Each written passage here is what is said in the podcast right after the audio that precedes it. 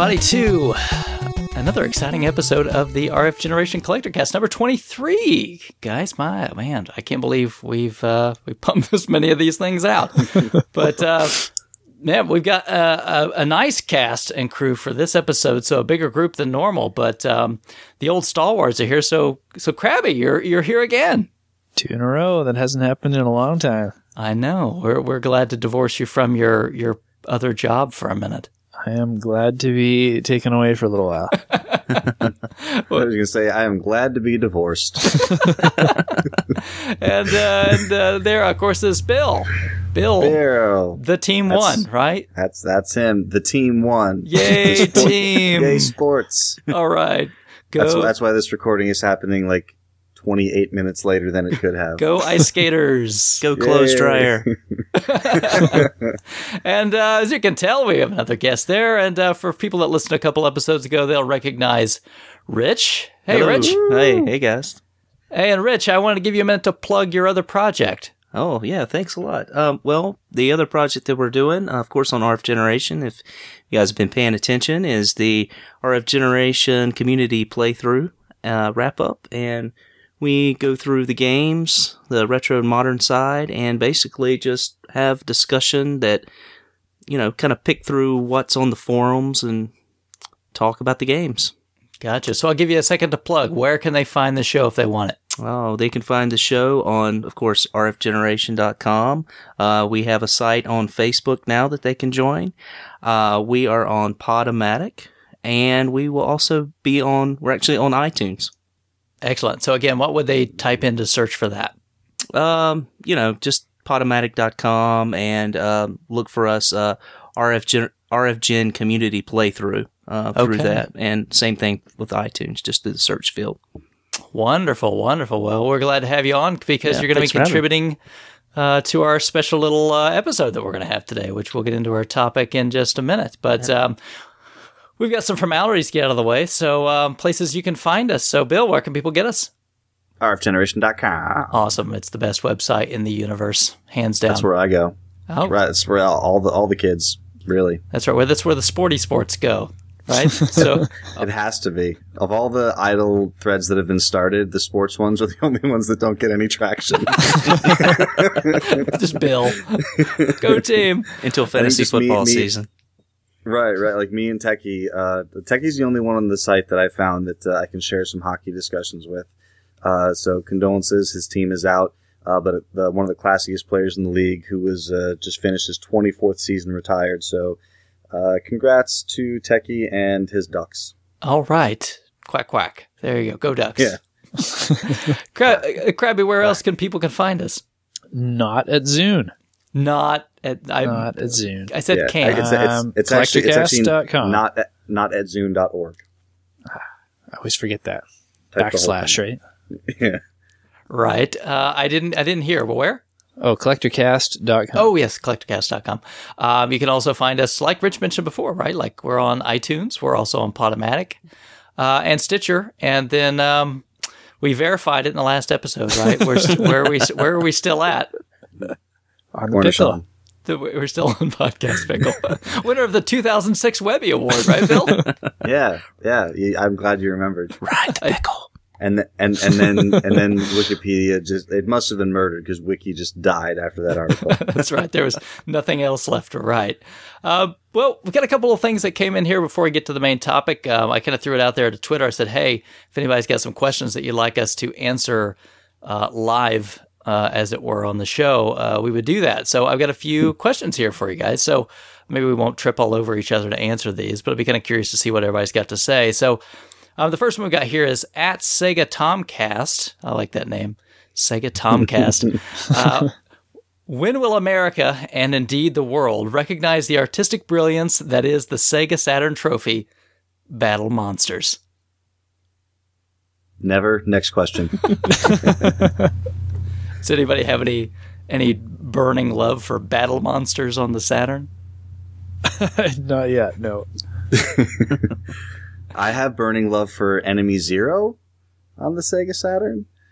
but that's that's uh, I can't say I'm familiar with uh, with uh, the burning love that Sega Tomcast has for uh, what was it, Monster Rancher.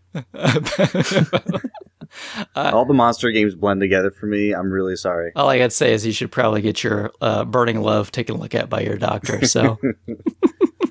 sorry, I'm sorry, Sega Tomcast. I don't think we have any secret I- wisdom about battle monsters. I think Sega I think Sega Tomcast needs to write an RF Generation blog post about his burning love for this game because that'll get it some attention and then it'll just snowball from there and then Could love be will be the burning. next silent service. Who knows? Mm, oh, pff.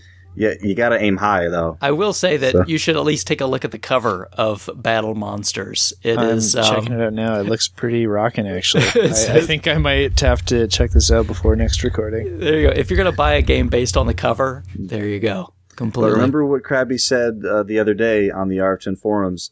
Yay, crap, or something to that effect. that was a quote. There you go, direct quote. yeah. Uh, well, okay. Well, sorry we can't help you, Sega Tomcast, but let's move on. The next one we got is from the the gentleman over on the Narc podcast. So at Narc podcast writes, "What is your favorite sequel on the NES that is not a Mario Brothers game?" That's a question. That's a question. Bill, Ooh. what's the answer? Man, favorite sequel on the NES, not a Mario game. hmm Ooh. Could you consider Mike Tyson's Punch Out a sequel?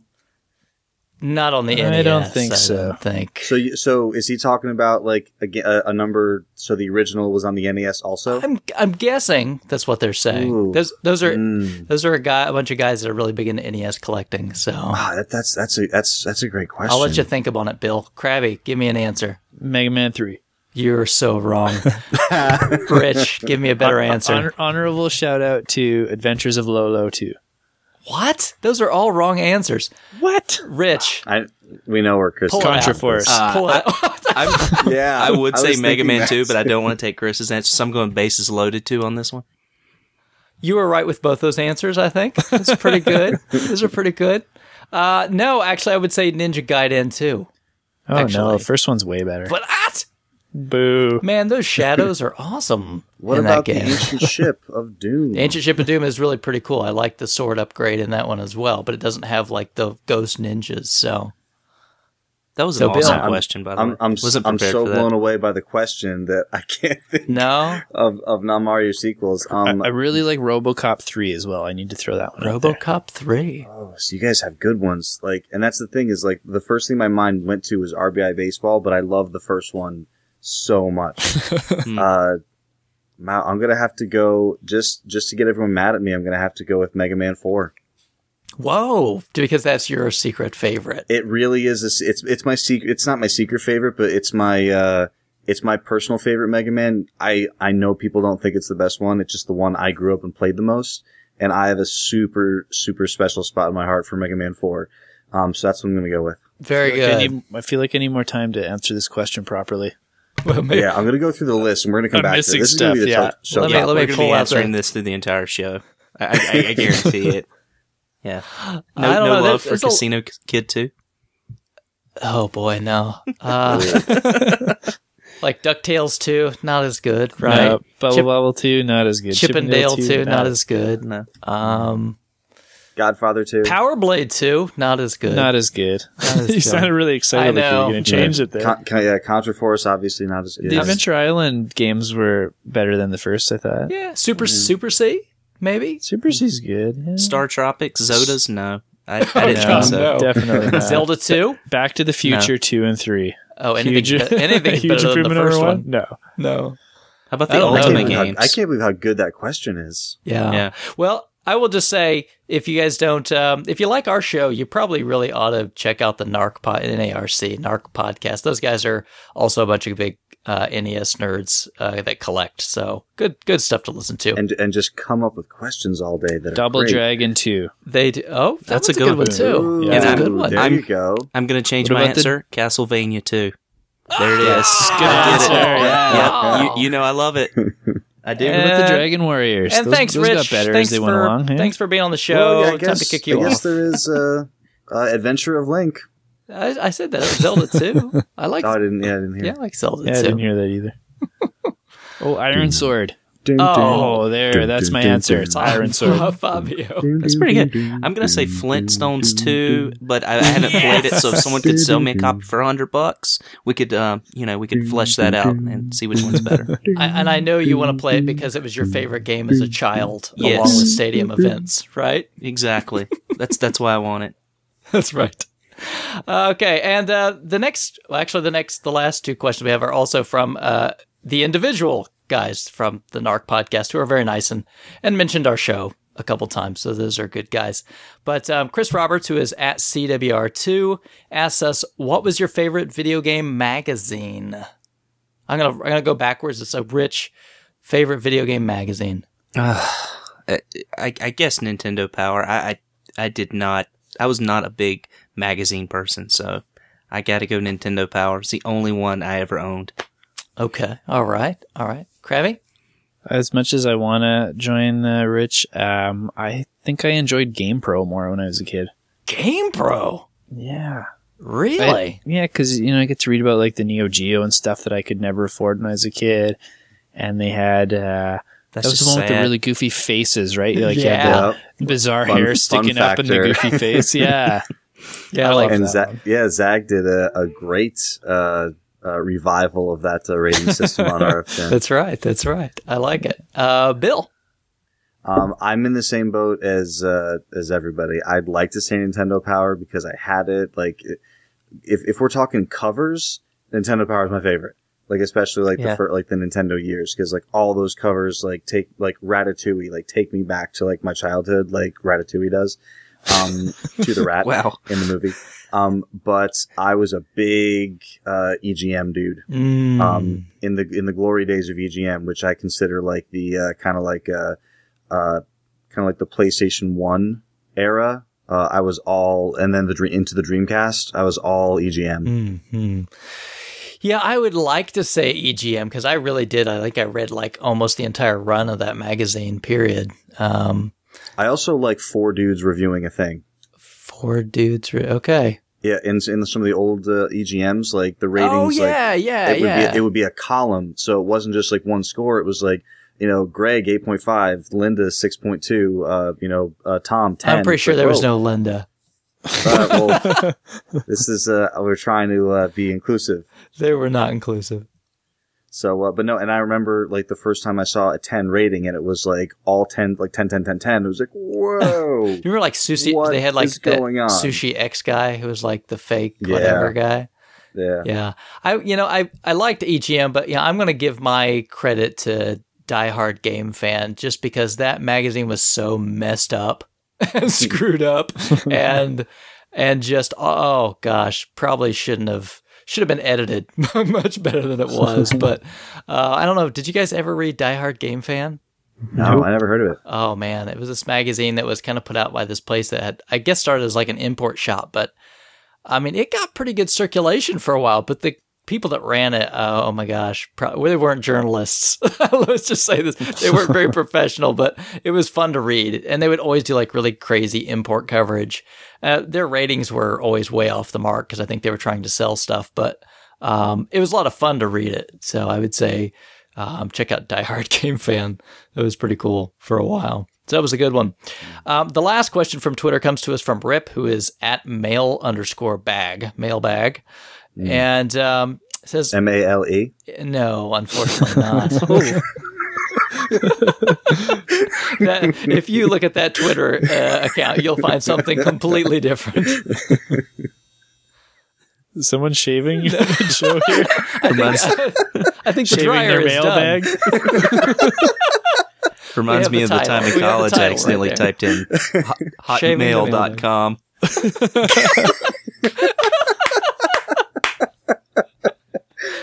Oh, Uh, this is going to be a good show, I can tell already.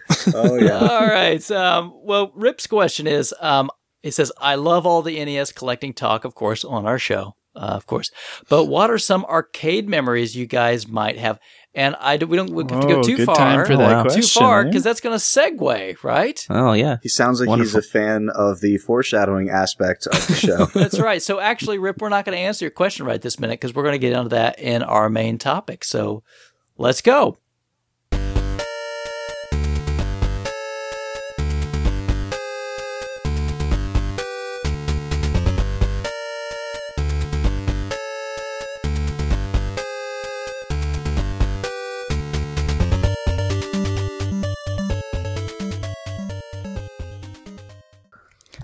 Okay, so uh, as we alluded to in the in there just a second ago, we're going to talk a little bit about arcade games and pinball games, uh, specifically, of course, collecting these things, and that's why we brought Rich on board, right? So, Rich, Right. big pinball collector, right? Oh yeah, I think everyone on the site knows that uh, I'm a big pinball guy. I like uh, you know repairing them, fixing them up, getting them to play, and uh, just you know I've been doing a lot more collecting now than purchasing and reselling. But uh, yeah, it's a great hobby. Really enjoy it. Helping Krabby get into the addiction as well. hmm I got a local friend who's feeding that very fiercely too lately. Uh oh. Um, so, just to set the stage a little bit. So, Rich, how many pinballs do you have right now? Uh, right now I have 12 and a half. 12 and a half. Yes. Okay. That's, That, make, that makes perfect sense. That sounds like a problem. Exactly. Uh, and as soon as you get into the hobby, you'll understand exactly why that makes perfect sense. Well, I'll I'll explain the half. The half is um, a buddy and I. Uh, I got a lead from someone to go to about a machine uh, that this guy apparently wasn't interested in, and um, the guy was giving it away for free. And so, uh, buddy and I went and got the machine, and it was one that he was looking for. So I kind of gave it to him for his wedding. I had found it, but you know, I, I knew he was he was looking for it, so I gave it to him, and I was like, well you can have it, but if you get ready to sell it, you know, I'll, I'll take half of the proceeds, which is still, you know, this is like a sixteen hundred dollar machine. That's still, you know, a really nice present. So he's going to restore it, and I don't see him getting rid of it. So I hope he keeps it as long as he can. So he's a really good friend, and actually does a lot of work for me uh, on my machine. So do you get free play when you go over to his house then? absolutely, absolutely. Well, let's uh let's bump it over here just to kind of set the stage here. So, Krabby, you're dabbling in some arcade and pinball too, right? Yeah, still fairly new to me, but I'm diving right in. And um and where are you at right now in terms of I know you have arcade machines as well, right? I have two pinballs right now and about 30 arcade machines. 30 Wow. arcade machines. Oh my goodness, the sickness is overtaking the poor man. it's addictive. I It- forgot it to ask, really Rich, is. do you have any arcades? Uh, I do not. Um, the only arcade that I'm actively looking for is a Warlords cocktail. I think we've talked about that a little bit before, but uh, Yeah, yeah, okay. yeah. All right. Not a well, I'm vid sure we'll guy. Get. Yeah, we'll get farther into um, uh, all this madness in a minute. But wow, I had no idea it's gotten all the way to thirty. It's gotten to 30, and I have like 12 leads I'm like waiting to hear back from too. so you're gonna have a nice arcade set up there pretty soon, right? Working on it. All right. And Bill, um, you have some exposure with arcade games as well. I do. I have one machine. It's a, uh, a dual screen PlayChoice 10 um, that uh, I've you know been kind of on the, on the lookout for for a while. And about a year, a little over a year ago, I got a pretty good lead on a really uh, on one in really nice shape. So uh, been kind of ever since I picked it up, and kind of been uh, lurking on some of the uh, major uh, you know arcade forums, uh, chatting with Rich a little bit here and there, seeing. Uh, what the, the basics are of what you should do when you get one, like basic maintenance, repair, all the terminology and stuff. So we'll talk about all that stuff. Um, I don't have any pins. I'm not actively looking. Um, I'd like to have one or two maybe eventually. Um, so uh, I'm here to learn a little bit as well. Dude, they're like Excellent. Pringles. Yeah. I, I was just going to mention something like that. you Uh, say They're one, covered in. you'll tell your Yeah, wife gonna- one. gonna- unless you're unless you're me, and then you're stuck. Um, I have a I have a pin and I have an arcade. So I've got a Congo Bongo arcade, and I've got um, an old uh, EM pin from Chicago Coin, which I'm sure we'll probably get in some of that. But um, yeah, that's me. That's my. That's probably about as far as it's gonna get. Some of them will have to get swapped out if I want something else. But um, maybe or maybe a kid. Maybe I'll swap a kid out. I need the room. I'm sorry. Go live outside. Uh, but yeah, so I mean, we all have some exposure to these machines. So what we hope to do is um, kind of just talk about the world of arcade and pin collecting. Kind of go into a little bit. Uh, I'll be curious to hear from our listeners what they do too as well. So um, can we start off by talking a little about getting into the hobby? Right. So where are good places to start? Where do you find these things? Um, so so let's Krabby, you're pretty new to this, but have built a pretty quick mass Yep. of these, right? So, so tell me about getting into this. Um, well, the first first couple that I got were um, just off of like a Craigslist deal. A guy was moving, wanted to get rid of a four player Teenage Mutant Ninja Turtles machine. So that was uh, just kind of lucked into it, right time, right place. Was able to pick it up quick, so I got it for a decent price. And then after that, we knew of uh, it was like a kind of like a Chuck E. Cheese kind of deal, but locally owned. Was closing down, and they had some arcade machines, so we just kept bugging the owners while they were shutting down, and ended up getting my uh, Virtua Tennis from them. And then a couple months later, I ended up getting the Neo Geo that they had in the store from one of their employees who was uh, selling it after he'd had it in his house for a few months. Neo Geo. Yeah. So that was the that was the start. And uh, and then you got the store and things spiraled way out of control. Is that uh, Yeah, apparently when you can operate them in public, um, or just like have that, I don't know, presence as a business, people take your offers more seriously and your leads. So they just started pouring in after that. and um, and and you make money off of them now, right? A little bit, yeah. They're not like I, I got them all set at a quarter, so I'm not making like crazy money. But uh, it's mostly just for the atmosphere and like you know, it's I, I get some entertainment out of watching like four grown men playing turtles or someone bringing their kid in to play uh, King of Fighters or something like that. That's pretty good, pretty good. And um, and as far as the pinballs go, those are pretty recent for you too, right? Yep, absolutely. Those uh, I've I've been looking for one for about as long since I got the turtle machine, which is a few years ago. Um, they are considerably harder to find, um, but I eventually was able to track down three locally, one of which I ended up trading. Um, but I got them from an old music shop in town. Um, the guy who runs it used to operate most of the pinball machines around town, so once in a while people will pay him for his musical repairs and stuff um, in pinballs. Interesting. Yeah, so he had a couple sitting around that he didn't care to restore himself that I got for a pretty good deal off of him. And then a friend that I met through the store who I bought a few arcade machines off of last year um, heard of a pinball. He, he lives in a city about 45 minutes away from me. And he heard of a pinball down the block from him, so he ended up buying that, keeping it in his garage until he came to visit next time and hold it down for me. Awesome. Well, um, yeah. I mean, I can't imagine what's your storage locker situation like. It has no room for more pinballs. I need a second locker. there are no more arcades in it. I'm sure they'll sell you one, no problem. Yes, I've already already been in the works. Yeah, yeah. I would imagine. Um, so, Bill, I, you were kind of alluding where you said, uh, how did you track down that play choice then? Um, this was back when I was still kind of checking Craigslist on a semi-daily basis, or you know, once in a while. And uh, I just had it as like a saved search, you know, NH, uh, sorry, uh, uh, uh, Nintendo PC 10 or Play Choice 10. Like, you know, I have a couple different phrases that I'll search just depending on the way people list stuff. And uh, it, you know, one popped up one day. It was a dual screen, which is the model that I wanted. Um, and uh, you know, had uh, uh, 10 games in it. Uh, it was a pretty decent. Pr- it was like the price wasn't amazing, but it was like one of the best conditioned ones I've ever seen. Um, it was about an hour and a half from uh, where I live, which isn't too bad. Um, when it comes to arcade machines, since they're not, you know, kind of like as readily available as, you know, like Nintendo or Genesis carts or anything like that, you kind of have to be willing to travel a little bit, as I'm sure Rich will talk about. Absolutely. Um, but, uh, uh, yeah, so, you know, I, I called, uh, I saw the price and, you know, saw some pictures, emailed the guy. He got back to me same day and it was actually a little bit of a, uh, uh, you know, a nail biter. He, um, um, it was right before we were planning on going to Boston for a weekend. So I told him I'm going to Boston for the weekend. Um, I'm definitely interested. Um, I'll be back like on Tuesday. And he was like, yeah, no problem. And like, and like the next day, uh, I get an email that says like, Hey, someone else is interested in it. So immediately I, I'm start like, uh, he's trying to, you know, drive it up or like do something.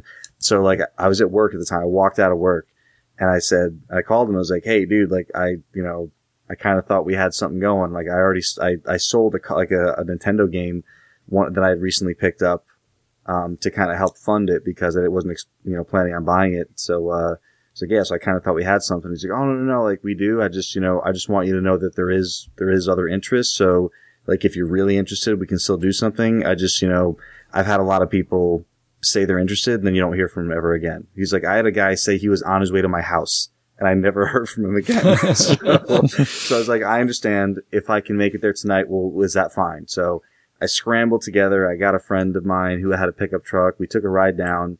Um, we got it, which was great.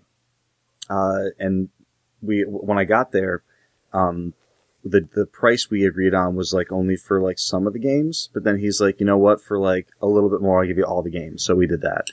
Um, and yeah, so it's my it's my only machine. Um, it's it's and that's part of what I like about collecting everything, but especially arcade machines, because there's almost always a cool story with every machine. Um, because there's because there's a trip, or there's you know like a situation, or there's a trade, or there's you know like something happened for you to acquire this machine. So that's part of what I like about collecting. So uh, uh, I like that I have that, and I like that it's become more than just you know having this thing. It's become like okay, now I've learned how to solder, and I've learned about capacitors, and I've learned a little bit about circuitry and like you know the PCBs. And about you know not electrocuting yourself to death when you work on monitors, and like uh, you know it, it really has become this thing where like you know you kind of have to like when you get it's almost like when you get a dog you're thinking about the fun parts of it and you're not thinking about that it's way more work than fun. yeah. Um, so it's, it's, you're, when you get an arcade machine or a pinball, I'm sure you're signing up for like studying and, you know, like learning about this and like the maintenance, but it's as fun as anything that I've encountered in the hobby so far. Yeah, certainly. Uh, well, what about you, Rich? Where where do you go about uh, getting started here? Where did you get started, and uh, where do you locate these things now? Well, I, I got started. Um, uh, a local business opened. I, I, talk about it quite a bit on the website. Um, uh, it's a local retro store, and they had pinball machines, and just going in there and playing for a month or so, I, I was like, I, I, have to have one. You know, I, I played them all during my childhood, and it was something that I had sort of forgotten about. You know, but it was such a big part of my childhood. I said I've got to go get one. Uh, I didn't have a lot of money at the time. I had 200 bucks, and so a friend and I uh, went to look at some old uh, electromechanical machines, which is what you have, Chris. Um, right. And for people who don't know what electromechanical is, that's the that's the ones that have the the the reels that spin in the back to keep the scores, and uh, mm. you know the the dinging kind of machines that you mm-hmm. you probably have heard before. And um, so I went and picked uh, my first machine was called Spanish Eyes, and it was kind of this mosaic kind of back glass. It was, it was a really neat machine, kind of odd, and uh, just just went from there, fixed it up. Um, kept it for I guess a little over half a year. Ended up selling it for four hundred. Realized you know I can I can kind of do this, and you know just started bringing in more machines, trying them out, flipping them, and uh, you know just making more and more money off of them until I could you know start to accumulate and afford ones that I that I wanted to keep. And so that's kind of you know, kind of the transition I'm in right now is putting together a collection of uh, of kind of more rare, odder games that a lot of people haven't heard of, but are really fantastic games. And uh, I think that's what a lot of people, yeah, my friends, uh, really enjoy coming over to my house and playing. They, don't get to play them anywhere else. So. Yeah, definitely. Yeah, you're you're definitely right. Especially you gotta have a lot of space to tra- to have lots of pinballs because pinballs take up you know probably what two two arcade slots, right? That you could probably squeeze some in somehow side by side. So I, am fortunate enough to have a very awesome wife. Uh, I'll say that uh, she That's has, important. It it is. What's that like? It, oh, oh, wow. I hope your wife does not listen to the show. Of course not. or listen by the door. Yeah, the uh, the dryer's getting turned on again. But uh, but yeah, yeah, just uh, I, I do have a fantastic wife who has allowed me to uh, basically use our garage for uh, pinball, and so we don't park our cars in the garage. It's just a family fun center, and the kids love it as well. My wife doesn't play, doesn't care anything about it, but you know, it she she enjoys that I have a hobby that I really like, and um, she knows I like to tinker. Just kind of a, a habit of mine. So as long as I'm still hey. getting everything done around the house, you know, she's cool. I need to echo that too because uh, with with this limited storage, like I was talking about, we've actually got five arcades and two pinballs in our basement right now, like our living room. So my yeah, my wife's been very understanding with the uh, amount of space these things take up. Yeah. Yeah, yeah, I would say that's pretty important. Yeah. All kidding aside, it was my wife's idea to bring the machine into our house. I was actually going to store it, as I've said before on the show. My main bulk of my collection is in my parents' uh, uh, very nice, uh, spacious, waterproof basement, and uh, I was just going to bring it directly over there and leave it there. You know, go over there every once in a while to tinker around at work on it. And like, but right, the minute before I left the door, uh, she looks at me and she's like, you know, if it's over there, you're never really gonna like, you know, get to play it. I'm like, won't be here. And I was like, well, you think we could fit it here? And we kind of like, you know, worked the room around a little bit and uh, found space for it. So even though she doesn't listen, we will have to give her credit. Blink, blink twice if there's a gun to your head. Bill. Is she outside the room now? if you are under duress. Oh, um, well, you know, I obviously am not quite as deep as a couple of you guys are, but um, yeah, mine both my mine both came from Craigslist. Um, the the pinball, there was a guy that just posted that uh, he didn't really have many details. It's just like, hey, I've got a pinball machine, I'm looking to sell it, and uh, he only it just basically was like 150 bucks. Um, you know, nice.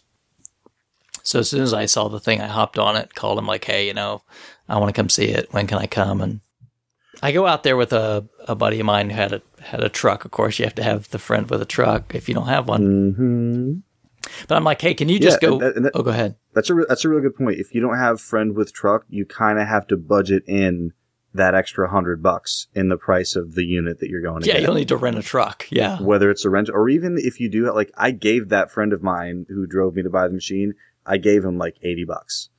It's you know it was like two hours. He helped me like with it and everything. So it's like you know, it's uh it's it's an important thing to factor in when you're when you're going to be you know driving around for these machines. Yeah. Uh, but I, I, I just called him up. He's, he's a good buddy. And um, I said, hey, um, I know this is like off the cuff, but there's this guy. Can you just go with me like after work, just right over to this guy's house? And he's, yeah, sure. All right. So, you know, he picks me up. We go over there and like the guy's not there. There's nobody at the house. We're just hanging out. And I'm like, well, could, do you mind? Can we like wait a little while? About a half hour in, this guy finally shows up. And, um, and what he was like an older guy, and basically, they were- his family was moving, and like all of them were gone. He was just buttoning up like the last few things in the house, uh, and this pinball was there, and um, he lets us go in and look at it. And he's like, "Man, I've been getting so many phone calls about this this thing today." And I'm like, "Well, don't worry. you know, just can I see it? You know, if it's it's good, I'll take it." Um, and we go in there, and it, it was, um, you know, the legs were off of it, sitting on the garage floor, and but it looked great. And I, you know, I asked him a few questions, like, yeah, it hadn't been played for years and years, but um, it was basically um, a a home use only machine. It had never really been out on a route or anything. And um, I said, well, you know, does do you know if it works? He said, well, I don't know. But he said you can we can plug it in and we can see. So we plugged it in and, and nothing. You know, wouldn't wouldn't turn on, wouldn't anything. And so I, you know, you got to take the chance sometimes, right? So I said, "Uh, look, it doesn't work. Would you do a hundred? and the guy, because because I know I'm like the guy just wants to leave. This is like the last crap he's done. He really just, and so he's like, sure, just whatever. Can you take it? I'm like, yes, of course. Um, so we, you know, tear it apart. We take it. He didn't have the keys or anything, so we had to be very gentle because we couldn't get the back box uh, off of it. But it was safe. Got it home, hooked it up. Uh, plugged it in, worked fine. I think the guy just didn't have power to that plug. in house. it was it was a it was a switched outlet. Something he just didn't. Oh, that's He didn't. You know, I plugged in no problem. Played right, just fine. That's great. So that was good. The Congo Bongo that I got actually was a guy on Craigslist. Uh, he was just giving it away. Um, he had it. It was not in good shape. It's it's still not in good shape, but it's playable and whatnot. Um, but you know the cabinet's chewed up. It's not great. Uh, but he was just giving it away. It's like you know whoever comes and gets it first. So again, I put in a call to a couple buddies. I'm like, hey, can we go? And so we just drove out there and threw it on the bed of the truck and and hauled it back home. So Yeah, that's important. You you have to have buddies in this hobby. I mean, you really do. Yeah. I mean, Oh, yeah. it- I have friends all over the state and even in Virginia who are lo- on the lookout for machines for me, and I do the same for them. You know, uh, it's that that's an important thing, and and you need to have local friends too that you can call up and say, "Hey, there's this machine on Craigslist. You want to go get murdered tonight?" it's in the bad part of town. you, you, you have to have like a crazy enough friend to go with you. I mean, I can tell you some stories, uh, and I could write a book of the stories I have going to get machines, and it, it it's amazing. So, yes, Craigslist is good, but you know, be careful. That's all I'm saying. yeah, I, I helped helped Yeah. a friend a little Yeah. while ago. He picked up a machine about forty minutes out of town, and when you're out of town around where I live, you're there's there's not another city. You're just like going to some weird house in the middle of nowhere. And so we we showed up at his at his place, and he's got a huge property, and there are literally like pyramids of like snowmobiles and cars and chairs and. He, he- this And guy is just skulls. So, so do you worry? Is it going to be like it puts the lotion on its skin? Well, it's kind of, and the, the guy comes out of his house, you know, with his plaid shirt like wide open, like fat hairy chest hanging out, and this is like December up here, so it's cold. You don't walk out of your house like that. Oh, that's that's mailbag at Twitter, right? Yeah, Those are our listeners you're beating up. and he he walked us to like we had to go for like a six minute walk down his property to to a pile of school buses he had. And in one of the school buses was the two arcade machines. Like we had to go in the bus uh, through the back emergency exit and near the front of the bus and check out these two machines. You know, you know, Duke made the joke earlier, but this literally happened in Silence of the Lambs. Yeah, Only that's it was, what I was just only it was a couch and a van. Yeah, it Okay. the lotion on its skin. Two quick stories. Yeah, so so uh, Oh, yeah, I sorry. got to help my buddy uh, haul that one out of the out of the bus. And it was it was like covered in like rat feces and like it was it was gross. Uh, and not even the good kind. really nice though. He's got a really nice rally bike in his basement now. oh boy. Uh, Rich, you have some horror stories you're wanting to share then? And so the first machine I picked up was on a trailer, like one of these big flatbed trailers, and the guy literally had to stand on one end of it because the tr- to balance the trailer while I stood on it and played the machine to like check it out. That it really happened. He had his foot on it, uh, and I had to, you know, stand on the trailer and play the machine while this guy was balancing me. It was the, it was the weirdest thing. This first machine I picked up. And I also had a buddy one time that went to a house to pick up a machine and there was a graveyard in the back of this guy's house. like a family graveyard. So come armed. Is that the is that the tip? Uh, no, that, that's never, that's never a good idea. You know, if, if you, if you go, if you go armed and someone sees something like that, then they're probably armed. So it, that's, that's never a good idea. But just, you know, you can usually get a good feel for someone talk, speaking with them on the phone. And, and I, you know, I usually try to get a good vibe from somebody. Um, but you know, there are some machines that are worth taking the chance on. So, you know, I'll go at any cost. I find with most of the machines that that I've picked up, um, you're picking them up because the person wants them gone, not because they're like, oh yeah, I'm thinking about maybe selling this. I- I feel like right. yeah, I've got a lot of negotiating power in most of those uh, instances. Yeah, it definitely helps when they're motivated because I'm sure Yeah. when it's the other way around, it's probably just expensive. Yes. Right? yes, it can be. Tell me, you know, uh, we've talked about Craigslist and, and some other hookups. So, but um, what about some other resources that are out there? Um, I know there's like our auctions and things, right? Absolutely. I attend one every other month. Do you really? hmm Yeah, we have a local auction. It's a video game. Um, you know, basically any type of recreational machine. They have pool tables, foosball tables, ping pong, um, you know, gambling machines. Um, and, and they always have, you know, usually about 20 to 50 pinball machines and just loads of arcade cow. games.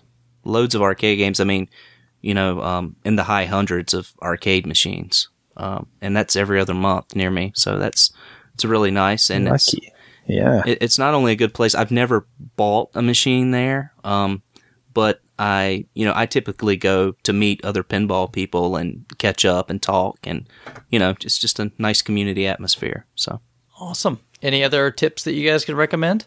Um, yeah, like you remember how back in the day, like every like you grocery store, corner store, everyone had these machines. Mm-hmm.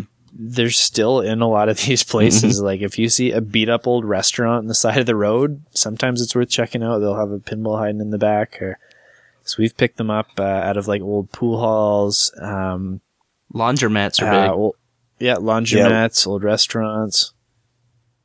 Um, one of the places recently that I've I've kind of found a gold mine in is uh, re- restoration uh, companies.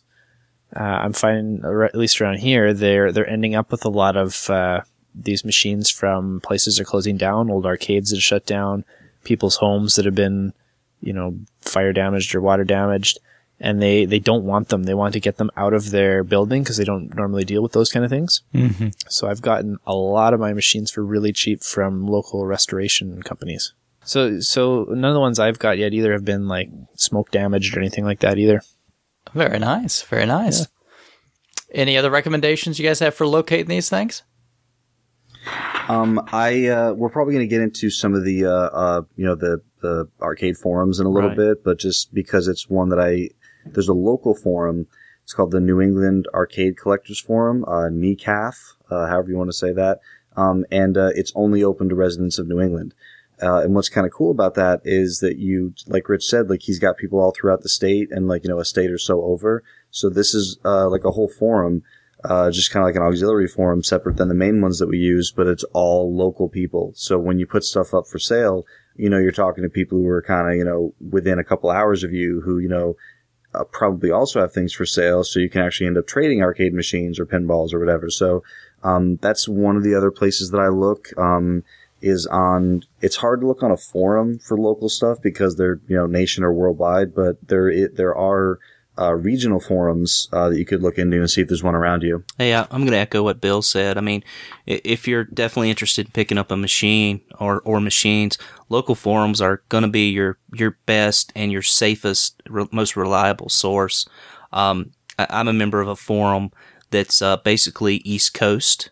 Um, and it's a it's a pinball forum. It's called uh, pinballbash.com, and um, it's sort of it's a really great community. And um, you know, we have people from Alabama, Georgia, Tennessee, uh, North Carolina, Virginia, and on up. I mean, we have some people from. Um, it, it's not e- extremely exclusive. We do let people in from Pennsylvania. Have a few people from New York, uh, but it, it's just a it's a great place to talk machines. And you know, when you're selling when you're selling or buying machines, you're buying it from someone who has experience with these machines and typically you may be paying a little more, but at the same time, you know, you know you're getting something, usually you're getting something reliable and something that's been gone through that someone else has handled that knows what they're doing. So it's nice. Yeah, I would agree. I've, I'm on a local Indiana Pinball Players League. It's um, it's like a, I think it's I do it through like a Google group, but I think it's technically like a, an old um, like news news group posting thing. So uh, those news groups are still out there, and people are still using them. But um, there are different ways that you can access those things. Yeah, definitely some nice ways you can go out there and look. It's a lot of different Um, resources that are out there that you can tap into. So that'll bring us up to the next thing though. So, you know, you want to, let's say you decide, okay, I want to do this. I want to get an arcade. I want to get a pinball. How do you determine what these things are worth? What's your, where do you go to decide, all right, I, I gotta go in and negotiate. How do I know if mm-hmm. I'm, if I'm talking the right language here? I, as far as pinball goes, I can only speak for pinball. I've, I've never really bought arcade cabs, but um, as far as pinball goes, a, good source is uh, MrPinball.com. Uh, actually sells a yearly price guide, and what they do is they take uh, statistics of sales, uh, past sales, and more recent sales throughout the previous year, and they determine sort of a, a price uh, for the machine, which is, uh, you know, this book is something that's known in the pinball community and something, you know, most pinheads use to sort of price their machines fairly.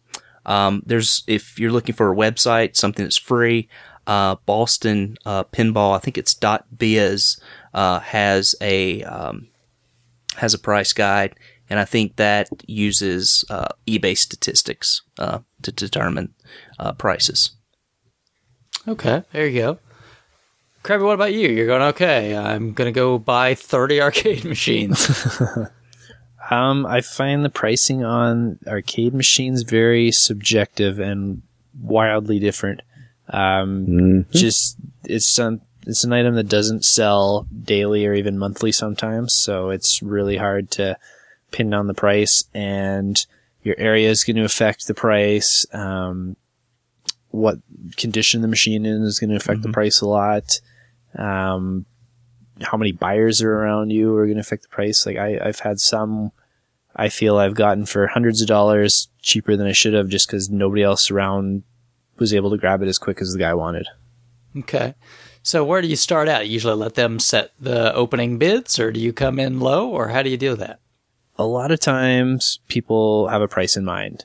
Um, and that's, I, I find that good in most cases because you can come in and say, well, it needs this and this and this and this. So, you know, I'm going to offer you $200 less than that. And they're usually okay with that if you can justify why you're offering them less. Right. Okay. Um, I have gone into like when I, I did uh, say in one of those restoration places, they closed down an arcade, and I was I got the chance to get like twenty machines all at once. Mm-hmm. I offered him really low, like like kind of like I would start a you know a bid with any anything I wasn't too sure on the price. Like this was something where I didn't have pictures. I just kind of had a list of the games included. Mm-hmm. So I, I started low, expecting him to counter offer, and then we'd be in the middle somewhere. He just accepted my first offer and said, "Yeah, Oh, take them, awesome. get them out of here." Yeah, so I I got you know almost like less than two hundred bucks a machine for twenty machines. Yeah. Very nice. Yeah, Yeah, that's some crazy. of them were some of them ended up being pretty good shape and pretty desirable machines. So I was pretty happy with that. yeah, that's good. So, Bill, when you were shopping for PC 10, what was your what was your strategy?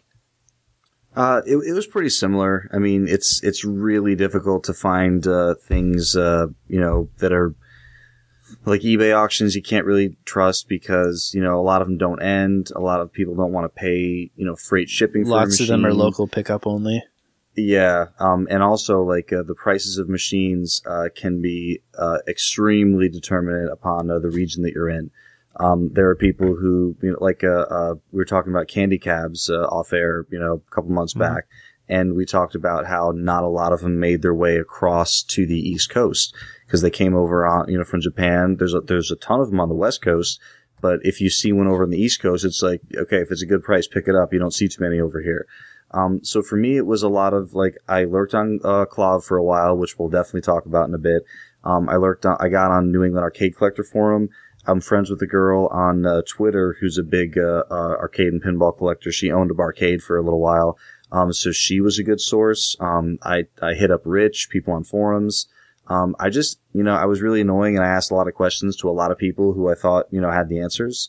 Um, and I I kind of figured out you know what my negotiating strength was. Like, you know, uh, d- are, like the game, like for the PlayChoice 10, there's, you know, it could be a blank motherboard with no games. It could have one to 10 games in it.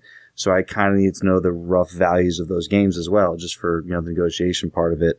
Um, it didn't end up being too bad on the negotiation because the machine was in such good shape and the guy was motivated. Like Krabby said, these people are motivated to sell.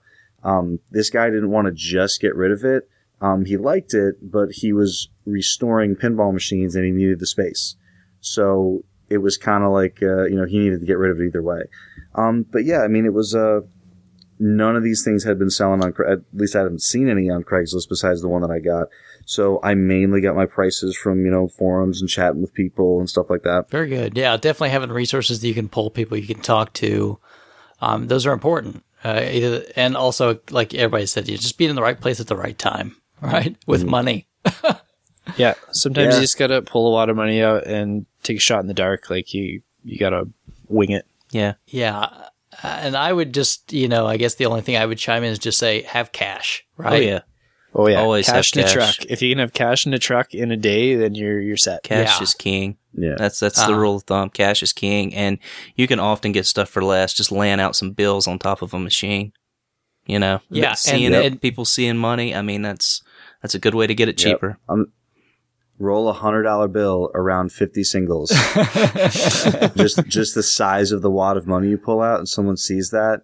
It's it's. I mean, it sounds. Uh, Loonies don't look as silly, impressive up here. we don't have any wa- singles. Yeah, it's They- all they pull coins. out, like- It's like your they pull out sock a full of coins, and you They pull it out a huge, yeah, a bag with a dollar sign on it.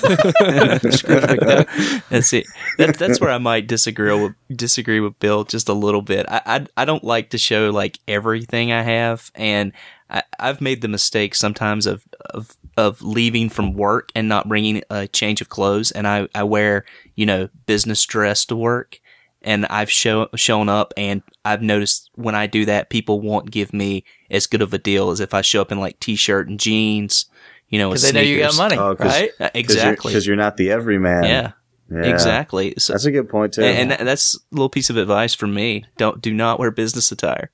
to pick up machine. no, yeah, w- yeah. Look, look like you were just painting a room, yeah, and mess your where you hair up a little and- bit. yeah. little mustard on the shirt. and also pay pay all with singles. Like hold the stack of singles in your hand, and then just like Crunch it up real one at a good, like you've had them in your pocket for a week too.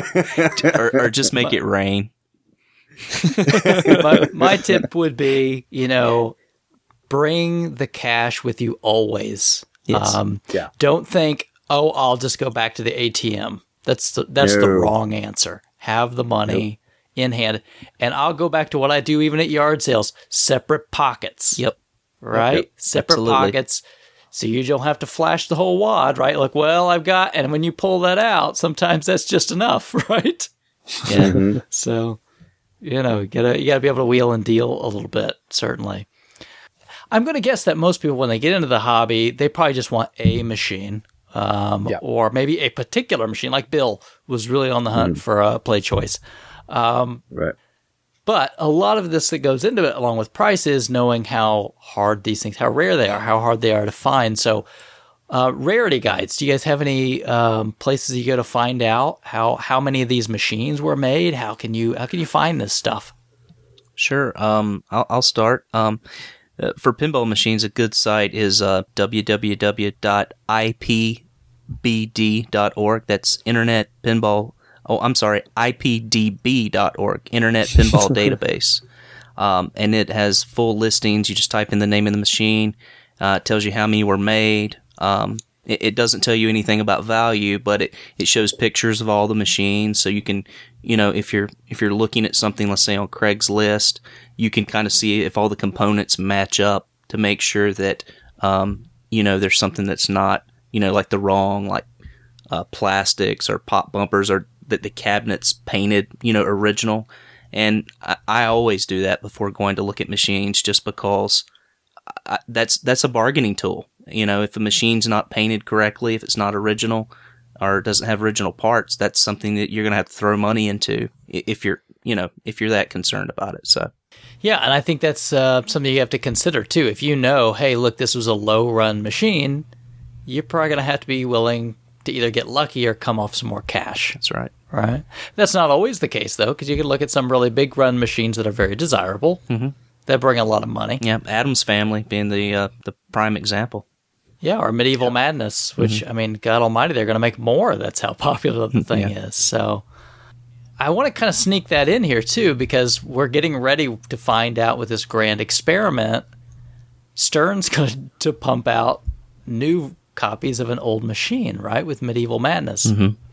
When we're talking like home video games, there's not much risk that Nintendo's just going to wake up tomorrow and go, you know what? Let's print some more stadium events.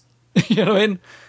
that's just not going to happen. But in the arcade space, who knows, right? So that can definitely affect price, right? Yeah, it could. Depends. Uh, depends on who the buyer is. It, um, you know, collectors are still going to want the original. I mean, you know, that's just that's the nature of the beast. I, you know, and, and maybe you know you guys could answer to this, but e- even if let's say there's a a, a, re, a little Samson reproduction made, or you know, Nintendo came out made a little Samson cart. I, I don't think that I would be happy to have that cart. I, I I don't. I mean, I might pick it up until I can find an original one, but I think there's something about owning something that is original that's always going to take precedent over something that's new. And, and If it was still manufactured by the same company to the same specs and was very comparable, I don't think I'd have a problem with it. mm, okay, I, th- I think I think I'm with Rich on this one. and and it's and you know it's just uh, uh we and we we had a similar discussion when Cheetah Men was a Mhm. thing. um and uh and you know is and- still a thing. Come on. Right, right. and, and and you know we had you know people who fell on both sides of the argument with that you know it's the same thing like you know well it's it's it's the same you know same original thing and it's an official release and it's the same time like it just doesn't feel the Mhm. same uh to me um even if it is all those even if all those things are facts so i think i'm kind of with rich on this one Yeah, and you have to remember with in in, this case and what we're talking about, the medieval madness, it's not going to have the same guts. It's going to be the same machine, have the same modes, and and everything. And you know they may even add modes to it. I'm not sure what they're going to do with it, but it, it's not the same guts. The guts are updated, so it's it's different mechanics, and you know that that kind of brings on a new.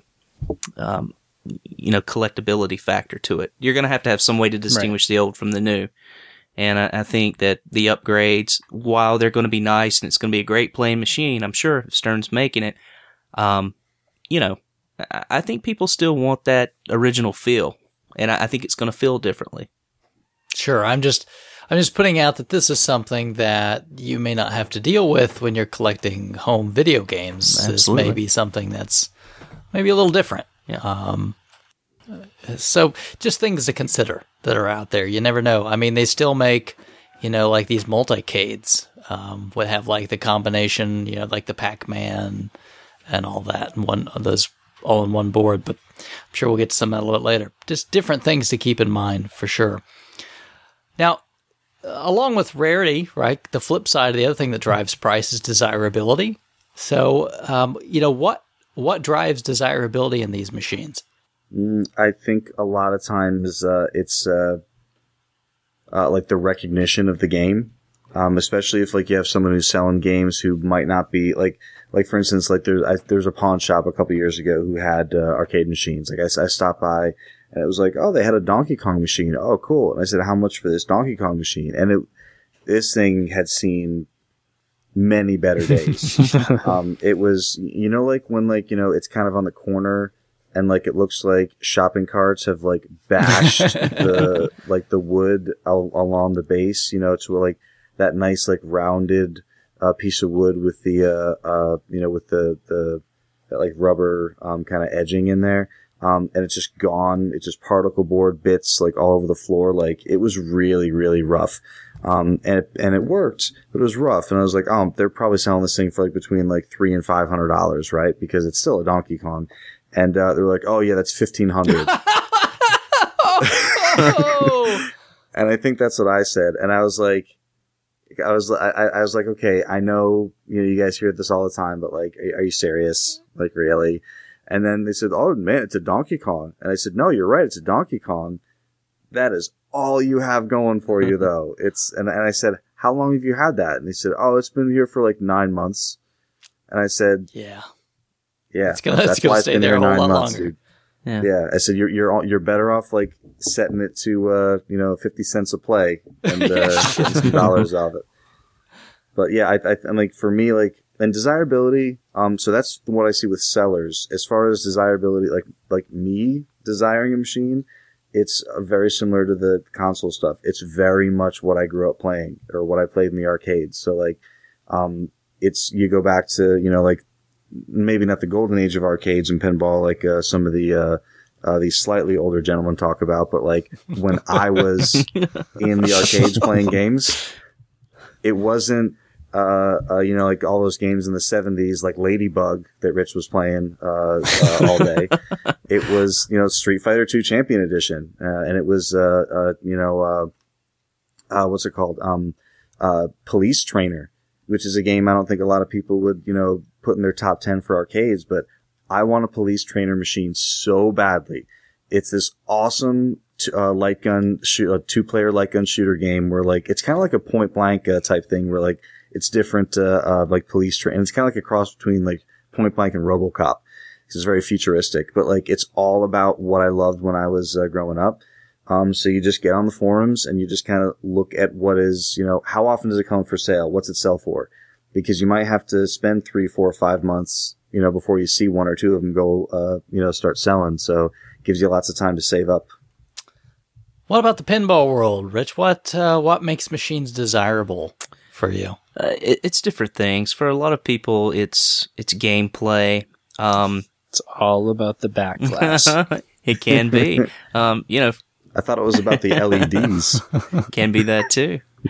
But uh, uh, yeah, a lot for a lot of people, I think it's it's about the gameplay. Um, some people, it's there. There are a lot of people that only buy new in box games as soon as they come out. Th- They like you know the newness and you know being able to try something new. Um, you know, for for people like myself who collect older games, for me, it, it's a lot about gameplay. It's a lot about artwork.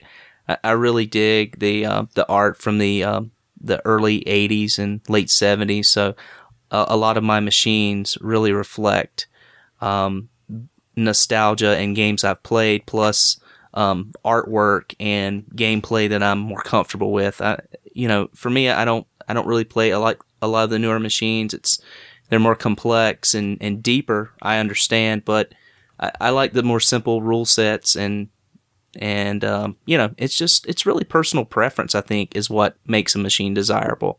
Yeah. What about you? What about you, Krabby? What what makes you go out and say this is a machine I want to buy? for for pinball, it's the theme is strong for me. I, Mhm. It really has to look awesome and embody something that I really enjoy, like some kind of cool fantasy or sci-fi setting or something like that.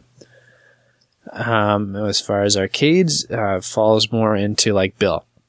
I, I grew up more playing in the like early '90s and mid '90s in arcades, uh, when there was you know a few classic machines would still be kicking around in these places, but it was more stuff like Marvel superheroes or X Men or Teenage Mutant Ninja Turtles that I was growing up on. So those kind of things I look for in the arcades. Okay. I don't I don't have any pins, but I'm hundred percent with you on on pins. Like the theme to me, because I'm not really good at pinball. I don't know what makes you know a play field good or a good playing. field talk about like, oh, that machine plays really well, or that machine is so smooth. Like I don't know what they're talking about. Um, but like, just I just want to look at a machine and just love what I'm seeing. Like a Terminator 2. I don't know why I love it. I just love looking at that machine. Like everything looks so cool on it. And Space Invaders. Um, I don't know anything about the game or how it plays. I think that machine looks amazingly cool. There is one like three blocks from my store downtown. He will not sell it. it looks so awesome. the the the guy I mentioned earlier that I, I said I got a f- local friend that's bugging me about pinballs. He um, he's in town briefly for another job, but he actually owns seventy pinball machines. Wow. and he operates majority of them in the Vancouver area. He's the biggest Wow, yeah. pinball operator down there, Yeah. and he. I think I frustrate him a lot because I, I I'm looking up pinball machines because they're still very new to me, and I'm like, oh, look at this sweet machine! I'd love to play this. He's like, it's horrible. He's like, you, you- you wouldn't want to play that, and I'm like, yeah, but look at the theme, and like He's I can a play this snob. forever. Is He he's a very competitive player. He he he went to uh, Pittsburgh recently and placed very well Uh-huh. but he he only wants you know good playing machines and he can't understand how i can overlook some gameplay flaws when it's got a really cool theme I think that you know I, I think theme is important for a lot of people. I think as you you get into the hobby, and I and I've I, I can say this: I've been in the, the pinball hobby longer than than than a lot of people. I, I think theme is important, and I, and I love theme, but I think gameplay kind of overtakes that as you as you kind of you know move through because there there are some pins like uh, for instance I owned a, a machine called Congo, which was based on the horrible, horrible movie Congo. but Yeah. that is one of the, with, like the Michael Crichton movie. uh, yeah, yeah. Um, Oh wow, there's a pin made yes, of that. yes. Was it Data East, maybe? And no, no, it's a, it's a Williams. Um, okay. it has, um, probably one of the ugliest back glasses you will ever find, um, on a game. but it is a fantastic playing game. Um, it, and it's Oh. very desirable among the pinball community. It's it's one of those that's just shot up in value, and it's it's been based on the gameplay. And I, I think there are several pins like that. Johnny Mnemonic, you know, probably not a great movie.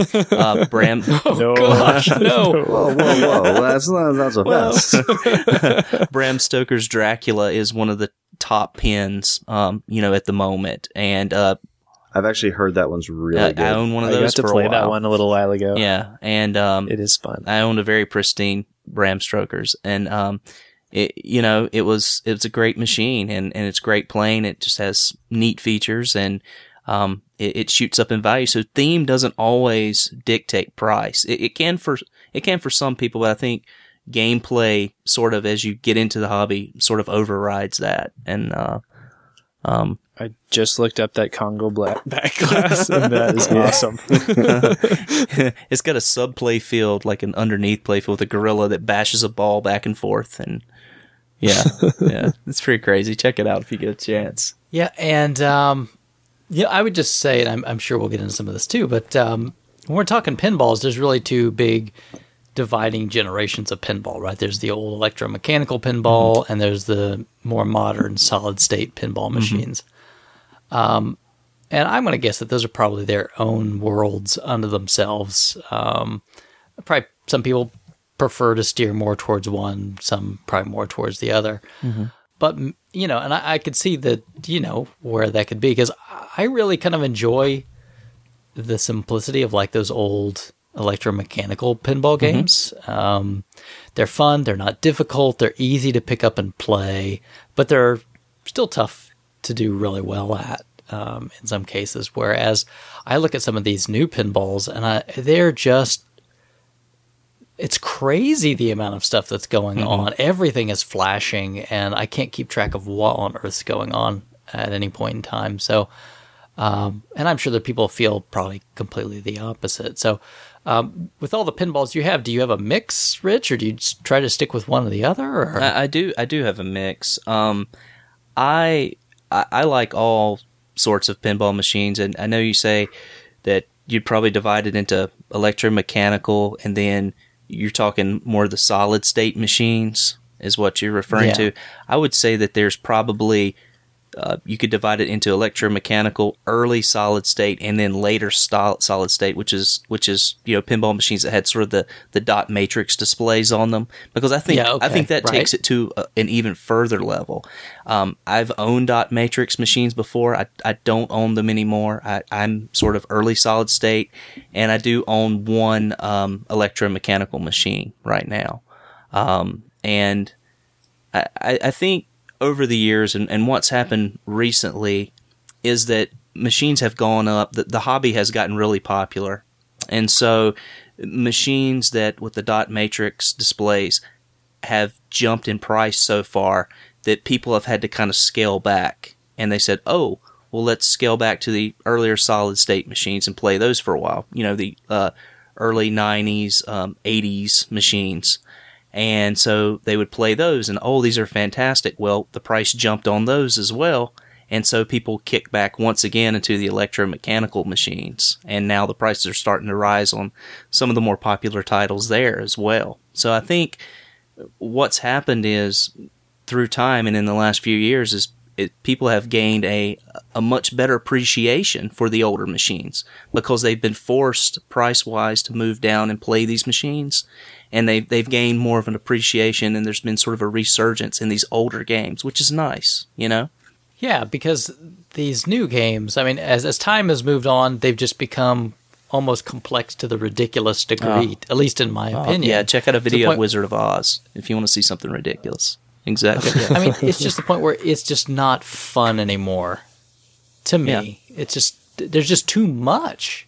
I can't watch a screen and watch the ball and the you know the seizure inducing light display that's going on here. You so got to get a Wii U and practice. right there, there we go. Well, pinball's gone the same way as you know modern technology, right? I mean, you know, as as things upgrade in modern technology, whether it be you know cell phones or you know uh, you know television, um, you know, pinball, like everything, evolves to try to catch up and to be more appealing to younger generations. So, you know, it's the same thing. something like Yeah. that, right? I don't know.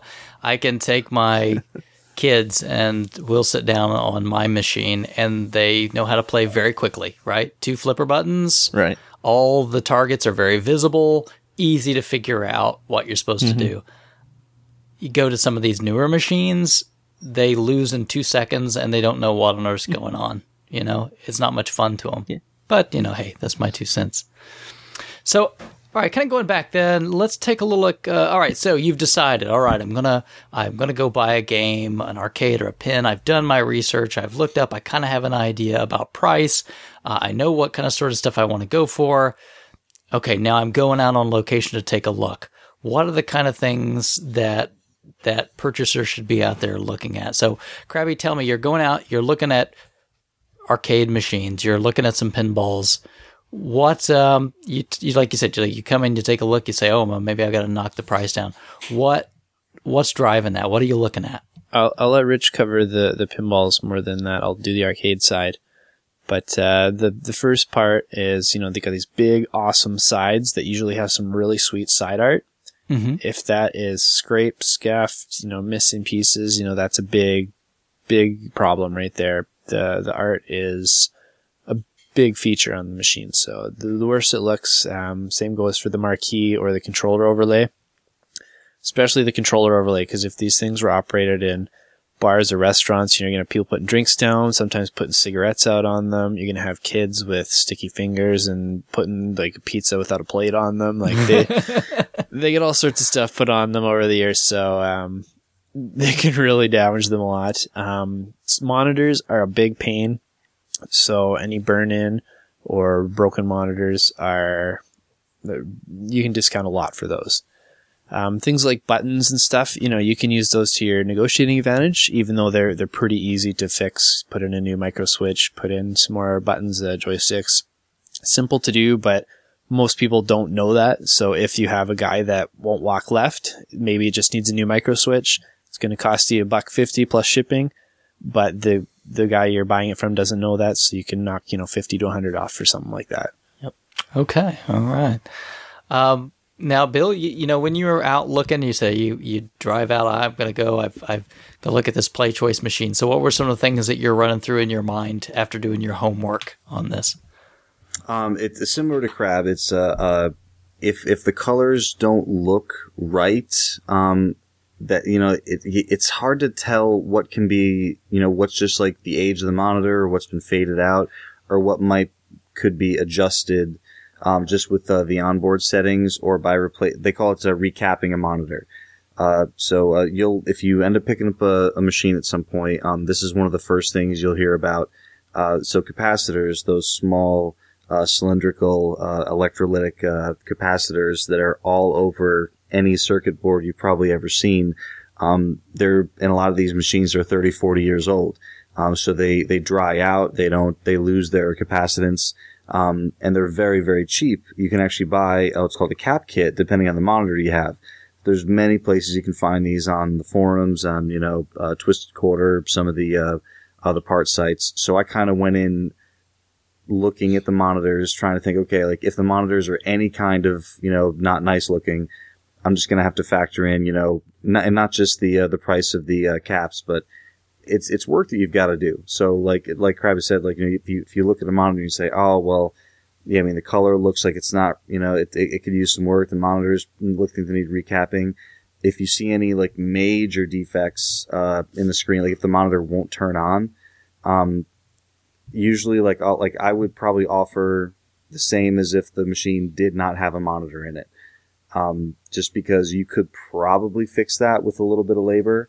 Um, but you might, it might be something major that you won't be able to fix. Uh, so for me, I kind of had all these things like that. I was like, okay, I know about recapping the monitor. I know about the flyback. I know about, you know, like, uh, you know, like rot inside, like, and, and look inside the cabinet because it could be nice on the outside. Oh, someone yeah. like kept it nice. and then you get inside and you're like, this is where the rats are living. so, so, um, I, I knew all these things. Okay, look inside, uh, like all this stuff. So we get there and I look at the machine and it looks great. And the color on the monitors is great. And there's no burn in. And the marquee is beautiful. And the side art, it's not peeled or anything. It's not faded. Uh, and then he pulled it out and he, and he opened it up and he showed me how you change the games out of it.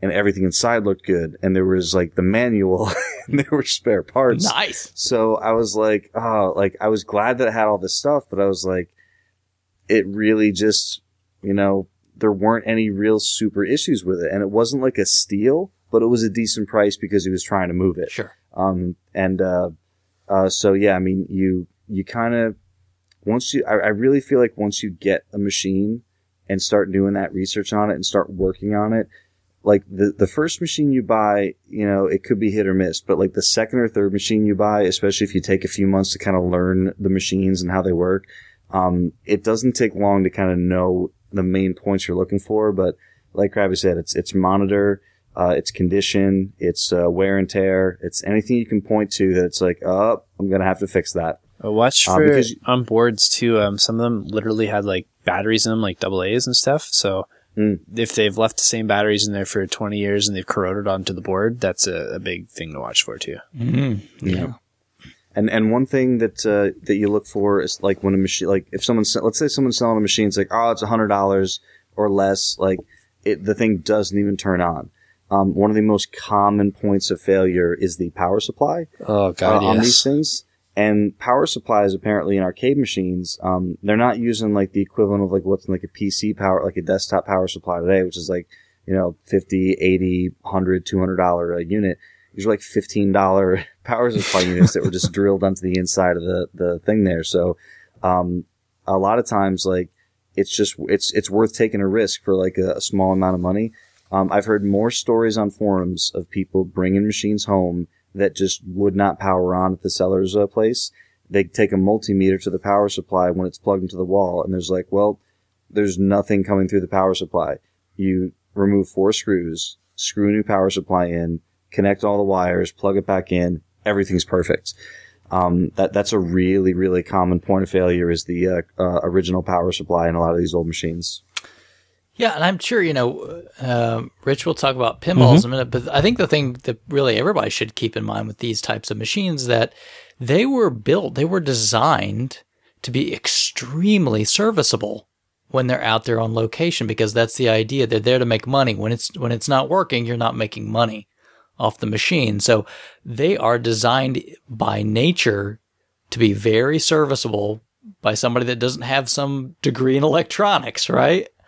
it, it's some basic skills. You can go in and you can you can do this sort of work. So so tell me, Rich. So you're going out. Obviously, you're looking a lot of pinballs. So what are you what are you watching for? Well, I just want to kind of bring up a, a quick point. Before I go and look at a machine, I usually do a lot of research online. Uh, I want to, you know, look at the machine and, like I said before, kind of look at pictures. If if someone's, I usually have someone provide me pictures of the machine. Usually want to see if things match up, um, you know, online with how the machine's supposed to look. Um, and that can, you know, give you some negotiating power. And I also like to research parts and things like that, depending on, you know, kind of how nice I want the machine to end up being. Um, when I'm, when I'm out there, I usually look, you know, does it play? Um, you know, how does it play if it's playing? Um, you know, does it turn on? Um, unlike arcade machines, pinball machine power supplies rarely go bad. Um, it's one of the things that hardly ever goes bad on a pinball machine. Um, and, you know, don't know what the difference. I know they're, you know, a lot more heavy duty than, you know, what you would find in an arcade machine. So I assume that's the reason. Um, echoing what they said about before with batteries, one of the big problems with pinball machines is that people leave these batteries on the boards and usually, you know, the batteries are just plopped into a little case that's right on the board and they end up puking. And so acid just usually gets on the board. Um, if that happens, you can try to neutralize it, but you always, when you look at something like a pinball machine, something that expensive, you always want to use that as a bargaining, negotiating tool, and you always want to think the worst. You never want to say, oh, well, this will clean right up. I'm sure it'll be fine. You know, you always want to expect the worst out of something like that. Um, I, I listen for sounds. A lot of pinball machines will have a little button inside, uh, behind the back glass on the board where you can, you can punch the button and it'll go through the sounds.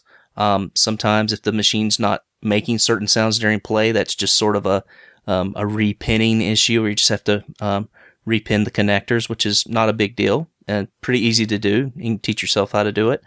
Um, I always make sure when I go look at a machine that I, I take the glass out, uh, and then use my finger, start a game, and then go over all the switches to see if they're scoring. If something's not scoring, Um, usually it's it's a fairly easy fix usually, but again, it's a it's a bargaining tool. It's something that you can you know get off the game. Um, and and another thing I like to do is I like to lift the playfield up and look behind the back glass and look for any sort of wire hacks. Um, even if you don't know a lot about a machine, you can always tell when wires have been hacked. And look for electrical tape. Yeah. you know, look look for bad electrical tape, poor soldering. Um, you know, it, it's going to stand out if it's been hacked, and that is a huge bargaining tool. But uh, uh, the thing I'll say is that the with, with these types of machines, whether it be pinball arcade machines, um, really the more you repair and the more repairs you do, the more you're going to know about troubleshooting. And when you go look at machines, you're going to know what the possible issues might be and how expensive that fix is going to be. I think those are all, you know, really good points is just test. And I would probably say, I, I'm going to guess, Rich, I'm, I'm asking, Sure. but I'm, I would probably guess that on these newer machines that are electronic, they probably, most of them have like a test mode. So you should probably know how to get into that test mode when you, when you go to the machine. right? Absolutely, running it through the test mode. Um, I, I don't I don't buy a lot of newer machines these days, but e- even some of the earlier solid state machines have test modes, and um, but like you said, with the newer machines, they're they test everything pretty much, and um, you can also on machines that have the dot matrix displays, they have these little things called credit dots. Are you familiar with those? Okay.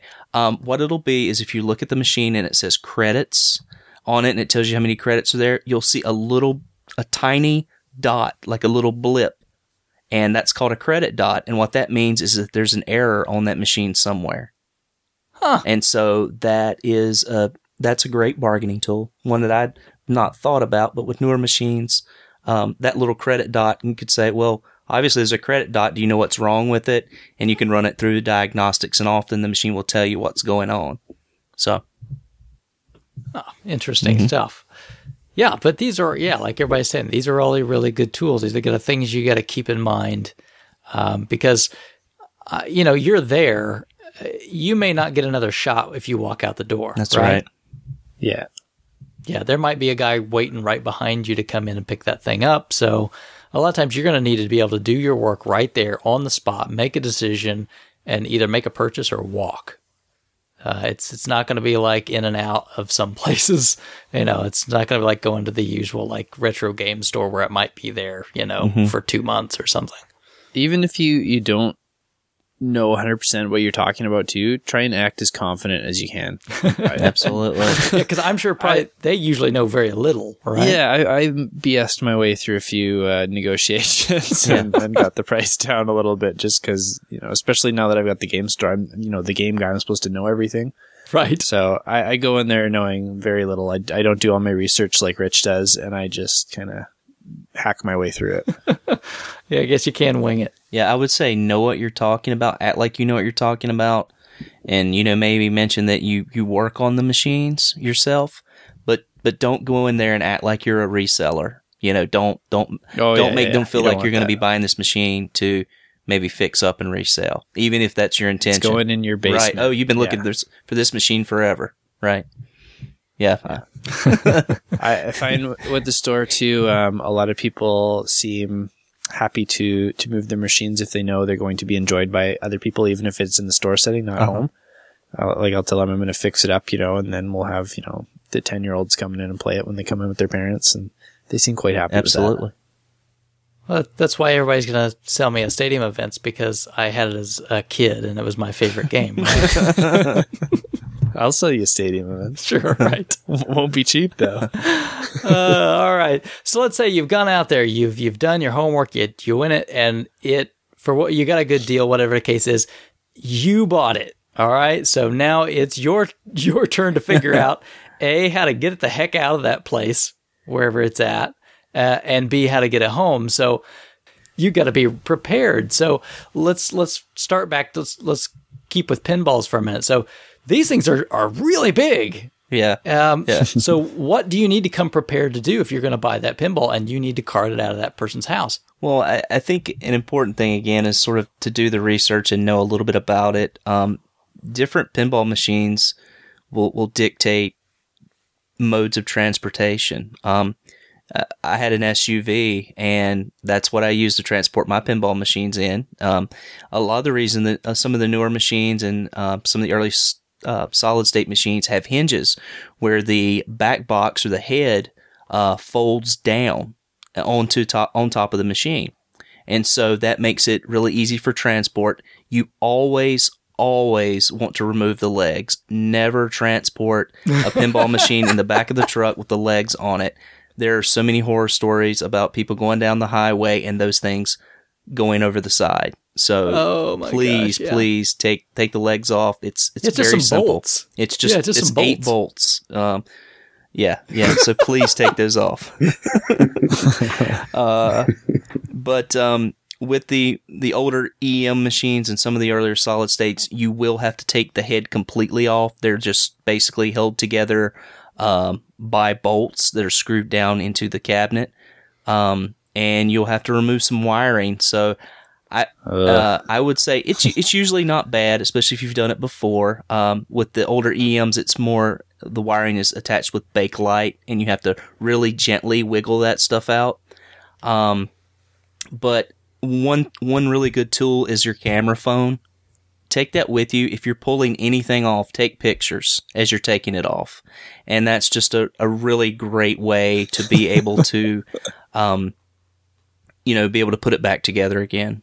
So that's just something I would advise. Um, Yeah, and I'm going to guess that there might be people that's listening that may not know exactly what Bakelite is, but that's Uh-huh. very, uh, very early plastics, right? Very Mm-hmm. right, very brittle. Old. Yes, it's way before people really got a, a good handle on making plastics. Yeah, yep. Now, now, Rich, what if what if you're buying a machine and you don't have a key or a way to take the uh, the head off of it? How, how do you transport it safely with the head still attached? Well, you know, I one of the questions I always ask when I call someone or talk to someone is, "Do you have the key, or are you able to get in the machine?" And sometimes you're not able to. So what you have to do is you have to bring a drill and you have to drill the locks out. And so I've done that on several occasions. I've even broken uh, drill bits of people selling the machine to me. broken, I've broken their drill bits before. And then and then you look at them and you said, if you this wouldn't have happened. I wouldn't have had to break your drill bit." exactly, exactly. But you know, most people selling are are really nice and you know no problems. But if you if you have to transport with the head on it, I would say that's you know with the head up. If it's bolted down, that's fine. Um, you're not going to have any problems doing it that way. But again, you you really want to take the legs off because you know that's going to create an imbalance where it could fall off your truck and um, you know, not only tear up the machine, but, you know, possibly injure someone else. You know, you don't want to be liable for that. So, uh, but leaving the head on's fine if you have a truck. Now, do you recommend like um, I've heard people say this, and I when I transport mine, I made sure to take the pinballs out of the machine Mhm. when I was transporting it. Taking pinballs out's always a great idea. With some of the newer machines, they have locking mechanisms underneath, and the and the balls are secure. They're not going to go anywhere. But standard rule of thumb is to take the balls out because they're not. Uh, if it gets turned or they fly out, they could bang up against plastics, chip things, you know, in the machine, and uh, you know, and you know, really do some damage to your machine. So it's it's always a good rule of thumb to take those out. Um, when, I go on location to pick up a machine, I always take lots of blankets just because you want to have something to cover it up. If you're if you're folding down the head of the machine, you're going to want to have something to rest that the glass on. Um, as, as you're folding the head down, um, I use ratcheting straps to to um, secure the head to the body. Uh, I take a few bungee straps just in case I need those to you know rearrange it around the back of the truck or SUV. Um, and um, I always have a uh, 9 16ths and a 5 8 ratchet set uh, because those are the two most common for the legs and for the back box. Uh, rarely do you need any other ratchet sizes or anything like that, but it, you know it never hurts to take a nice little set with you just in case. And I will say too, I mean, when I first heard about drilling a lock, my brain went like, "Oh, this is going to be hard." But uh, my machine didn't have the keys, and I mean, it's actually kind of fun. Yeah, yeah. so just don't let that scare you. Yeah, just drill straight. Just make sure you have a a, a bit that's big enough to uh, clean out the lock and uh, drill the, through the pins. Um, if you don't have the right size the first time, you know you can just adjust and, and get a larger size. But uh, yeah, you you just you want to go through, but you don't want to go through too hard because you never know what's behind that lock. You know, you just want to take it slow and easy and don't wiggle the bit up and down. That's how I've, I've broken a few. So That's uh, so pinballs. Good tips. So Krabby, you've gone in. You've you've bought 20, 20 arcade machines. what? How how do you get those things moving? Uh, I got lucky with those because the restoration company had a tall trailer, so they actually had all the machines standing up in the trailer, and they wheeled them right to my storage locker, and we just kind of walked them out. Well, that's amazing. Wow. Okay. Yeah, But in that- in that situation in, in real life, what do you what do you? In, real life, if everything is attached like it's supposed to be, the monitor's mounted properly, the board's mounted properly, you can lay most machines down. If you need to like slide them into an SUV or van that's covered, um, a lot of machines will will come apart in some way if they're bigger. Like the Turtles machine I have and the Gauntlet machine have an extra wide control panel for the four players that won't fit through a door frame there's little hinges inside you can pop open, unhook all the wiring, and that should pop right off. You can carry it separately, and then the rest should fit through the door like it's supposed to. Um, so most, from my understanding, most machines that are that are bigger than a standard door frame will come apart in some fashion, so they can supposedly fit through a standard door frame. I'm sure there's some exceptions to that, but so far, most of the ones I've dealt with have come apart nicely. Um, it- like I said, if everything's mounted right too, like you don't have to be super picky with how you lay it down too. You can lay it on your side, you can lay it on its back, however it'll fit. If everything's secured like it should be, it'll be a safe ride. Um, one machine that I've had a huge problem transporting is one of the the like seated racing games.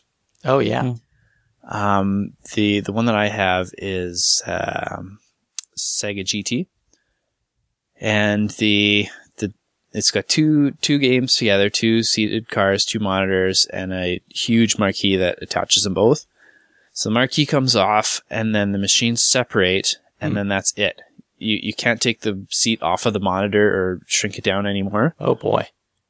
and they are heavy. When we w- we bought like some aluminum ramps from like a Canadian Tire type place up here, and we were hauling one of the machines up there. Me and one friend, just the two of us. We had it about three quarters of the way up the aluminum ramps, and the aluminum ramps broke. Oh, man. wow. Yeah. Uh, So we had to get them down, and then we ended up calling professional movers to to move those ones for me Oh wow. and we they almost stayed on the sidewalk all night. We were so frustrated trying to get them into my store. We had to take off like the the plastic side art, and then underneath the plastic side art is um, some wooden boards that are in there so that the plastic side art doesn't get crunched in. Uh-huh. And they are stapled and glued into there, so we had to pry all those out Oh wow. and then it just barely eked through the door. And then we, you know, we got to put all that stuff back on it after so it looks nice. And these things are like 200 pounds each, too, so they were not fun to move. um, most machines weren't that bad. You could do them with two guys. Uh, one exception was the Gauntlet machine. They used really, really heavy wood to uh, to make that cabinet instead of the usual kind of cheaper kind of particle boards type stuff Mhm. and we had the at the the pool hall that I bought that from. the- One of the guys working there was over seven feet tall, and we had him helping us load it in, and we still almost couldn't do it with three people. It was so heavy. Wow. It's not a fun one to move. Yeah, take care on your back too, right? oh yeah, uh, make sure when you're moving arcades, always bring a dolly with you. It'll save you a ton, especially if you can get one of those ones that's made to climb up and down stairs. Even if you've only got one or two bumps to go over, it is a huge help. Yeah, yeah, have yeah one to two friends with you too because lifting it is not fun and preferably like the re- the refrigerator or appliance dollies that have the strap already on them. Those those are a Yes. lifesaver, Yeah. and and you can actually a lot of people don't know this, but um, the back of a pinball machine actually has little um, uh, plastic uh, disc where you where actually pinball machines are actually meant to stand up. So you can actually use a dolly to transport those. Just just make sure you get your head strapped tight to uh, um, the the cabinet, and you're good to go. I gotcha. I gotcha. Okay. Yeah. So obviously these things are huge. They're interesting if you've got to uh, to move them around. Certainly. If you if you're moving them in an open truck too, I'd suggest just bringing a tarp or a blanket to wrap them in, so you don't have you know splattered bugs all over them on the way home. there you go. Depending on the time of year, right? So um, let's talk then. All right. So um, you finally you've got this thing home. It's time to work on it. Let's talk about some of the basic equipment or tools. What are these things that you need to actually start digging in, working on, and repairing these things? What are some recommendations? So, uh, so Krabby, you know, what are the kind of tools that you're you're you're using for these? Uh, Rich already mentioned ratchets, very very helpful, even on arcade machines. Um, most of them just have standard screws in them to um, Phillips or Robertsons uh, in the back to like open up the back panel where you can get into everything. Uh, once you're in there, you're definitely going to want a flashlight. Um, you're going to want probably a can of air to uh, just clean out whatever dust has been building in there. Uh, Bill mentioned soldering iron. You're, you're definitely going to need that if you have to do any repairs. Um, multimeter, very helpful in uh, diagnosing it. Beyond that, it's just kind of case by case, uh, whatever you come across that you need for that specific item. Those are kind of my in my usual toolbox, I think. Okay. What about what about pinball? Any other things that we need on that side? I, I think I think Krabby covered a lot of it there. You know, with the sockets, the multimeter, uh, soldering iron. Um, maybe, um, especially for the flippers, a lot of times you need Allen wrenches. Uh, so a, a small Allen wrench kit is always nice, usually standard. Um, there there's some uh, specialty tools that you that you can get and you might purchase along the way. One of those I mentioned earlier was a crimping tool, which is um, which is a tool used to basically uh, crimp down uh, the pins uh, when you're uh, repinning your connectors. Um, that that is a, a lifesaver as far as a tool.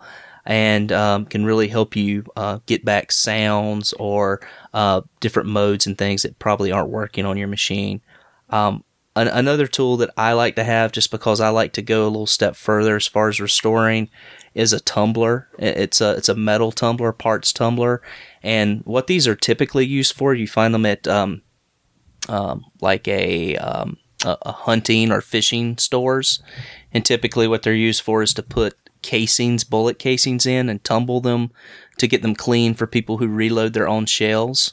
Uh, but a lot of pinball people, what we'll do is we'll take any metal parts, old screws, anything we pull off the machine, and we'll put them in the tumbler uh, with a specific medium and uh, tumble them for a few days, and they come out looking shiny and new. It's uh, it's just a great, just a great product, and something a lot of people use. Well, that's interesting. Now, what would you say about um, like a switch adjustment tool, something like that? Do you have one, or you just kind of use just do it yourself? I kind of do it myself. It's something that I'd need to purchase. Um, if you're if you're using um, or, or if you have an electromechanical machine, of course, you're going to have a lot more switches than what you're going to have with an with an electronic machine. Um, so I, I think it is a, is a great tool to have because you you want your switches to be a certain um, length apart. Um, uh, some people don't recommend this, but I like to use a little piece of sandpaper in between the switches um, if something's not making good contact. So having a little um, uh, high grade, uh, you know, very fine sandpaper is kind of nice to have around as well for switches. Okay, good, good. Now, Bill, anything you would throw in there about um, tools and things that you keep around? Uh, Krabby hit a lot of them. The only thing I didn't hear him say is a monitor discharge tool. Oh, Oh yeah, So um, there's uh, two main types of monitors uh, that you're going to find in uh, uh, arcade machines. Um, there's your raster monitors and your vector monitors. Those familiar with the Vectrex uh, will know what a vector monitor is. Um, it's very, very important that you don't use a monitor, this type of monitor discharge tool on a vector monitor um, because they work completely differently and you could destroy your monitor or yourself. Yes. Um, but for but for the vast majority of monitors out there, if it's a raster uh, type monitor, um, you're going to want to get a large flat handle uh, screwdriver um, and like a pretty heavy uh, uh, gauge wire. Um, and uh, what you want to do is you want to uh, you know kind of wrap that wire or solder that wire if if you're able to to kind of like the like the base of the metal, kind of where it meets the insulation of uh, the handle where you're going to hold it. Um, and then the other side of that wire, and it can be you know a couple feet long, maybe a little bit longer. Um, you want to connect like an alligator clip to it. Um, every time, so monitors can hold large amounts of voltage. So what you want to do is just clip, and there's there's YouTube videos. A, a billion people can show you how to do this. Basically, you clip the uh, alligator clip to the um, uh, like the chassis that kind of holds the uh, or sorry the frame of the monitor. They call the the PCB of the monitor the chassis, so I don't want to confuse anybody. So the frame, any any metal part of the frame of the machine that's grounded, and then there's a suction cup that kind of covers uh, the uh, the electricity that will kill you. um, little suction cup. So you just kind of like shimmy this, uh, uh, you know, after you've unplugged the machine, obviously, you kind of shimmy this screwdriver under there until you touch the little metal connector holding the screwdriver in there. And depending on how long the machine's been unplugged or how much electricity it has stores, stored that you're discharging, you'll either hear nothing to like a, a distinctive pop. And what you've done is you've just taken all the electricity inside the monitor and discharged it to, uh, uh, you know, to, to ground. Um, I've actually, every time I've worked on my machine and I had to do this, um, I've unplugged the machine for like two or three days before I do it. That's not always possible, especially if something breaks, like while you're working on it and you have friends over and you want to maybe work on something.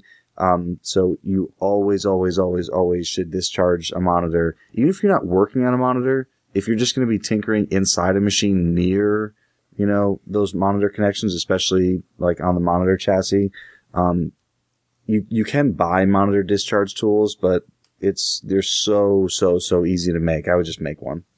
Yeah, because we're talking can kill you, right? As you've mentioned. Yes. Uh, yes. And, and, and there are people who say, you know, it's surprising how many people in the hobby have been, you know, hit by one of these, uh, shocks. Um, and more often than not, they, uh, uh, like I've, I've heard stories of like, you know, well, I thought I discharged the monitor or like, I, I guess I discharged it, but there was still some lingering electricity in there and what I'll hear more often than not is uh, like someone you'll they'll discharge the monitor and then okay it's good, and then they'll pick up they'll you know they're removing the monitor from the cabinet, and the glass is facing their chest, and you know somehow like you know they they're as they're carrying the monitor some electricity escapes it or they touch the right part of the frame or they touch the frame at the same time they're touching the part of the chassis and it just it just hits you and like they say like uh it's it's not if if the shock's not to be lethal. I mean, yeah, it's to be uncomfortable, but it's not so much the shock; it's the damage that you do to your machine when you are shocked. so it's it's dropping your monitor, or like it's like if you're reaching in your machine to try to hit a little screw and you get a little shock.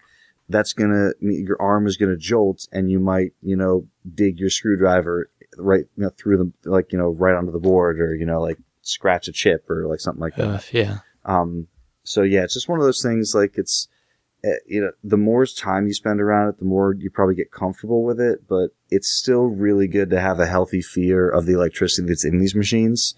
Um, and uh, we already talked about working with power supplies, but the the metal screws on power supplies, uh, if the machine is plugged into the wall, two of those metal uh, terminals are the equivalent of sticking your fingers into the electrical socket because because they're that's all it is. Those poles in the socket are connected to two of those uh, spots right there. So it's that's another thing is uh, if you're if you're gonna get bit, it's gonna be there because you're not even thinking about it, and the machine's plugged in, and it's like, oh, I literally just stuck two knives in an electrical outlet.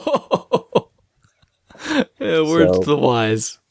So yeah, I mean, and that was and like I was actually going to work on the machine the first time I was going to recap my monitors, which is the worst thing in the world to do on uh, the sharp uh, monitors that Nintendo insisted on using in their machines. Um, my my wife was like in Rhode Island for the weekend, and I told her, I "Yeah, I'm going to work on the machine," and she's like, "You can't work on the machine. Like, what if you get like shocked and no one's there to like save you?" So she ma- she like had me discharge the monitors and pull them out of the cabinet like while she was there as like the standby EMT. Clear, right? Yep, yep, yep. and she didn't really. I don't know what she would have done had anything happened because she has no experience. But uh, Call all, all is 911. well. Yeah, nine one one. Yeah. Well, good. All right. Well, that's that's a pretty good idea of you know kind of the stuff that you need to make sure. All right. Well, I'm getting started, and and there's some tips. So, very good stuff. All right. So you've got the tools. You're ready, and you're going to dig in a little bit. So.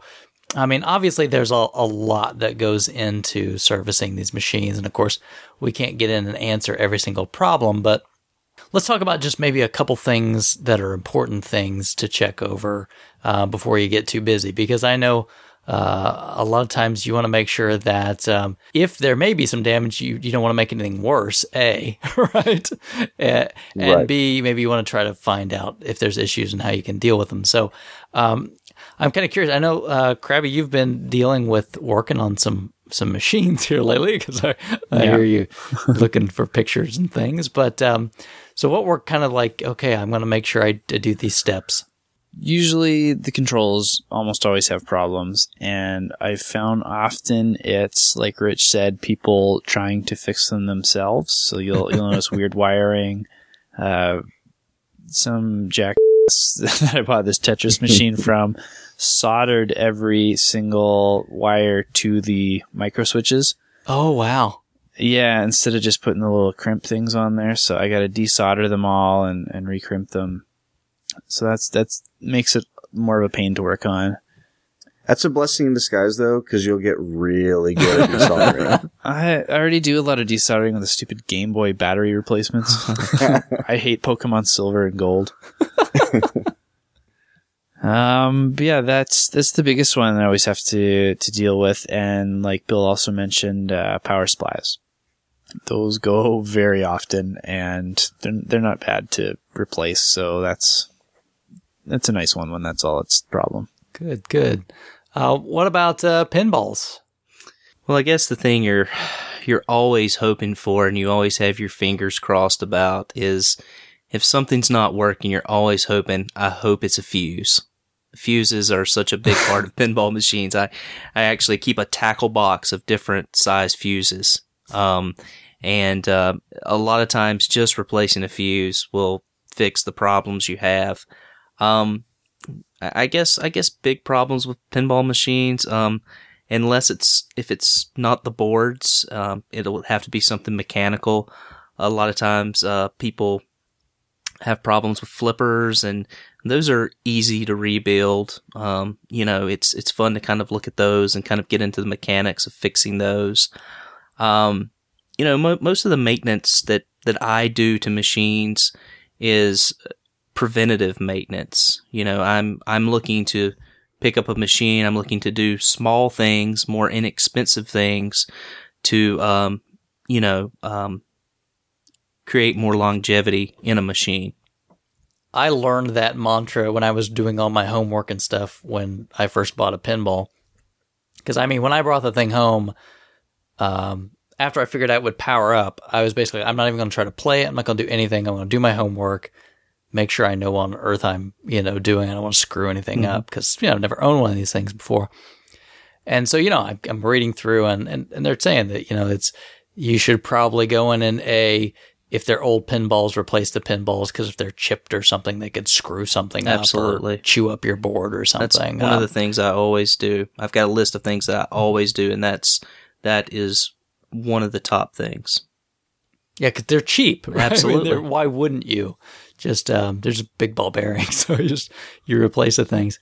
Um, and then they talk about you know like um, before you're really doing it, really clean Mhm. the play field really well and and wax it. Absolutely. You know, so that way you again keep it clean and you won't damage anything. You know, in case there's already some, you don't want to make it worse, but you want to try to keep that thing pristine as long as you can. Absolutely. Um, and like you said, with fuses, and also, um, you know, there's some other little things that you can do too, like you know, just how to check your lights. I mean, obviously that's pretty straightforward, but you know, you want you can check your lights, and you know, I had to learn, okay, where are they at? How do I get to all these things? What kind of lights do I have to buy? And um, and then the good news is, you know, there's a lot of resources that are out there. It's not it's not terribly tricky No, you're uh, once you get in there. you- you're never on your own. There's plenty of parts places uh, to shop at to to buy things to fix your machines. And there's also great resources as far as forums. There's always people that are willing to help you in any problem you have. They're willing to see you through it. I think there's, especially I can speak for the pinball hobby. There's a lot of people out there that get as much enjoyment in working on these machines as in playing them. And they are always happy to help. So Absolutely. All right. So, um, yeah, I would just say do your homework, do the research that's out there, learn what the issues are. You can, these are things, again, that are designed to be very serviceable. So you can do this, right? This is not something that's terrifying or scary or whatnot. absolutely. Um, there's probably a few things to know. Um, I'm gonna guess maybe in the pinball world, but I definitely know with arcades, right? There are certain standards for the game. So there's, I know I've, I've heard of things like JAMMA and whatnot. Mm-hmm. Let's talk about some of those things to know in terms of arcade machines. So you're, the- different makers have different things. So, so Bill, Nintendo is kind of its own thing out there, right? Yeah, they're one of the uh, they're one of the companies who decided to kind of go proprietary. Um, when when a lot of machines uh, first started being built, um, manufacturers were all you know kind of designing boards from scratch and just kind of like revising them when new games came out and uh, you know redesigning them. And it meant that you know when a game, you know when when an arcade operator was done with a game, they'd have to sell the game or you know like buy a new game. Um, so all the uh, Japanese manufacturers got together, and JAMMA, uh, it's just uh, uh, uh, the the Japanese uh, amusement manufacturer, sorry, amusement machine uh, manufacturer association, I believe Okay. it is. Um, so it's uh, the the prominent Japanese standout uh, that is not in that group is Nintendo. they Of course. they, they made their they made their own stuff their own way, um, and did some weird things with like the way they did their monitors, like the colors inverted, so you can use a non you know Sharp or Sanyo Nintendo monitor, but you have to like get another part in between there. Um, but uh, anyway, so Nintendo's one of those things that like there's almost always a Nintendo version of a part. Um, their power supplies, they didn't use, like, you know, we have 120 volts in this country. Um, they used 100 volt, uh, power supplies. Um, so there had to be like an inverter in between them. So like Nintendo machines always have like an asterisk, you know, uh, next to anything they do. Um, but JAMMA is a really, really important standard to know because it, it, that's just exactly what it did. It standardized the board layout, uh, so that the pins were all the same for all these, uh, games that were on JAMMA. So basically what it meant for arcade operators was that they didn't have to junk a whole machine. They could pull a board out, stick a new board in. Um, they might have to drill some holes for some new buttons depending on the configuration of the new game, but they could just swap a board out.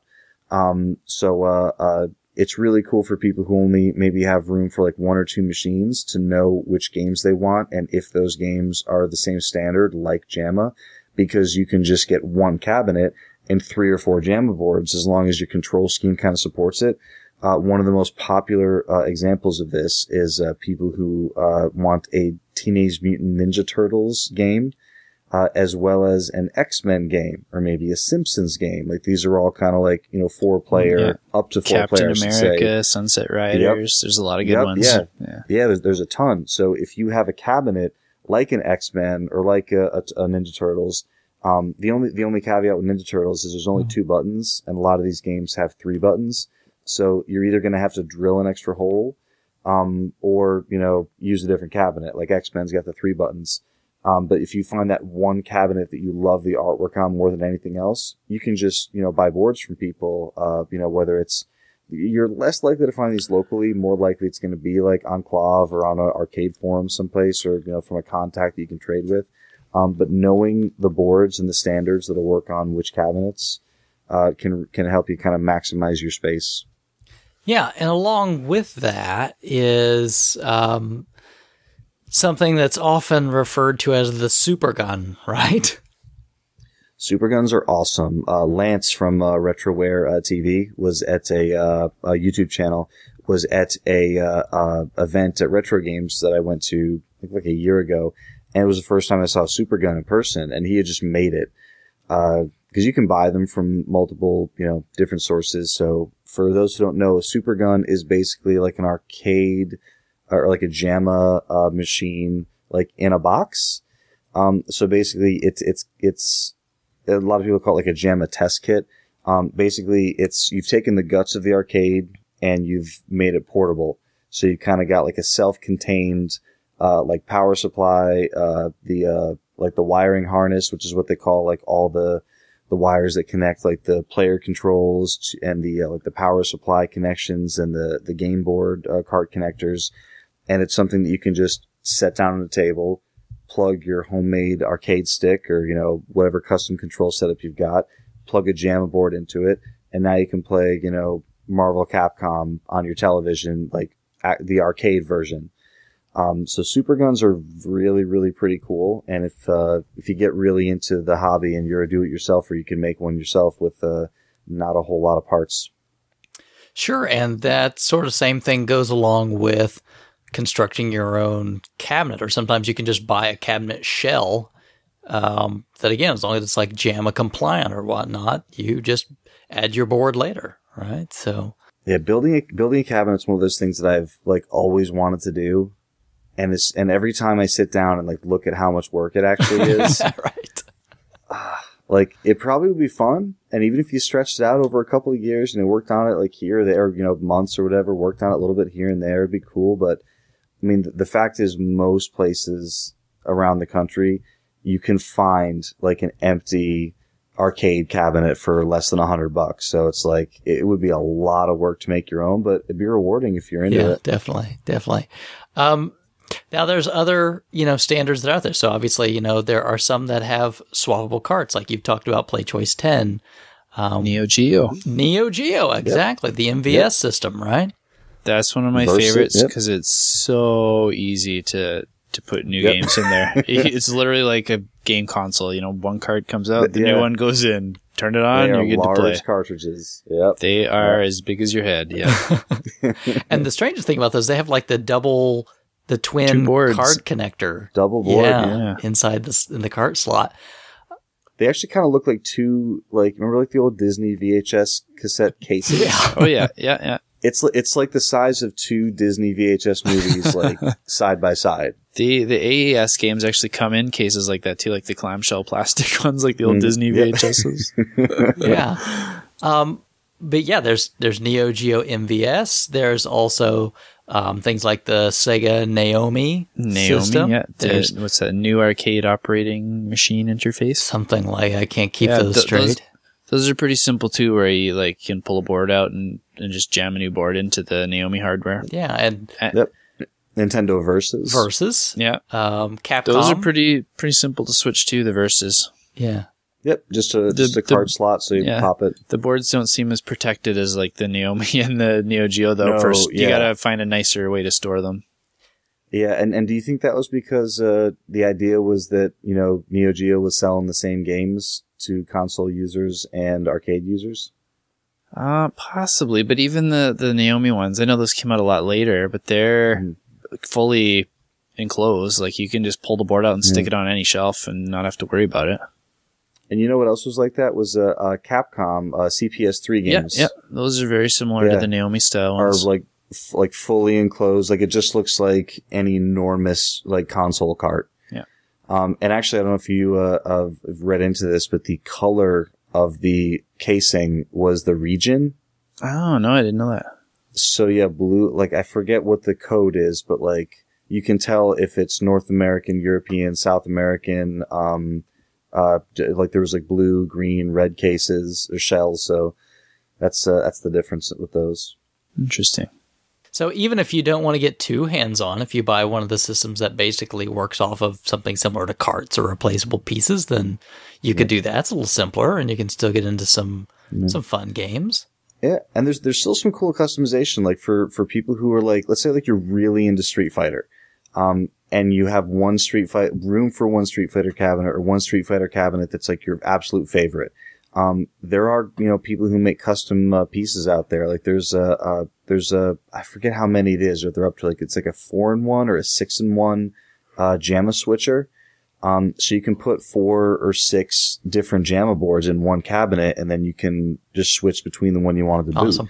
So you could have so you could have one. Ca- it would you know it would take you some money, and it would be like a little bit of uh, setup chore but you could have like a legit Street Fighter 2, Street Fighter 2 Champion Edition, uh, uh, Street Fighter 2 Turbo Hyper Fight. I don't know why you'd want all the different versions of it, but like Why wouldn't you you? could do you could do lots of different things. Or you know, Marvel, Capcom, you know, X Men, Street Fighter. You know, you could put like four, five, six different of like you know kind of like games in a series in one cabinet, and it's you know it's the arcade boards for each one. So there's some some really cool options with that kind of stuff.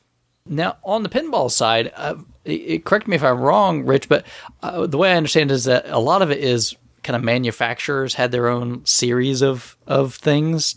Is that right? Is is in terms of what? Like the electronics, like did um, you know, did you have like Gottlieb had their own like electronic systems, Right, um, right. with like replaceable parts. Absolutely. There's there's different boards, different systems, and even among, um, you know, uh, titles like Williams, there's as as they you know progressed and got newer, the the boards changed. You know, you go from you know System Three, System Seven, System Nine. Um, you know, up to System 11, and then you know you get up to the the newer uh, WPC boards. You know, with Williams, and so so yeah, the the boards typically between brands aren't interchangeable. but um, you can get replacement parts that are all similar in nature for like like you said like series 7 stuff is all kind of one whole system Right. besides like roms is that it Exactly. Exactly. Usually just have to switch out the game ROMs. Um, all you know, all System Sevens will will run on the same boards, but typically, you know, it's like you said, it's just it's just a ROM issue. Those just have to be swapped out. definitely important to understand is there any other standards that people need to know about in terms of, of pinballs Um, you know, I, I I don't think so. I mean, you know, really, you know, you just kind of have to do your research as far as, um, you know, what the game is and, um, you know, what sort of boards and what system, uh, it implements. Um, there, there are lots of sites that are dedicated to revitalizing these old boards. Uh, typically, you know, with, with older boards, you know, over time, uh, those weaken and, and instead of re- replacing transistors, capacitors, and everything on the boards. A lot of times, it's it's easier just to replace an entire board, and often, um, with with certain games and and what we're seeing now with with boards, I I I know this because I have several System uh, Seven games. Um, now instead of ROMs, uh, the newer boards will have dip switches where it'll have a list of games and you just push down the dip switch in a correct order and all the ROMs are on that board. oh So, uh, that sounds like a good it's, idea it's a great idea, and it's uh, you know I, I've definitely swapped out. It, it's not cheap to do, uh, but oftentimes if you're having a lot of problems with the machine, um, it's a good idea just to go ahead and do it. You know, just update it fully, and uh, and and the good thing is is if you're having you know if you're having issues with one machine, if it's the same system, you can actually swap those boards out to test different features. So All right, good tips to know. Very good. So let's kind of move on a little bit. Uh, you know, obviously there we've talked a little bit about having this thing, fixing this thing a little bit, but um, you know these things are are not are not tiny. So you have to have places to put these. You want to make sure that they're in a place where they can be safe. Uh, what are the kind of good storage techniques? If you got to have these things sitting around, maybe you, you have to have a place to put them. What do you recommend? So we're talking about pinballs, right? You've got to store one of these things somehow.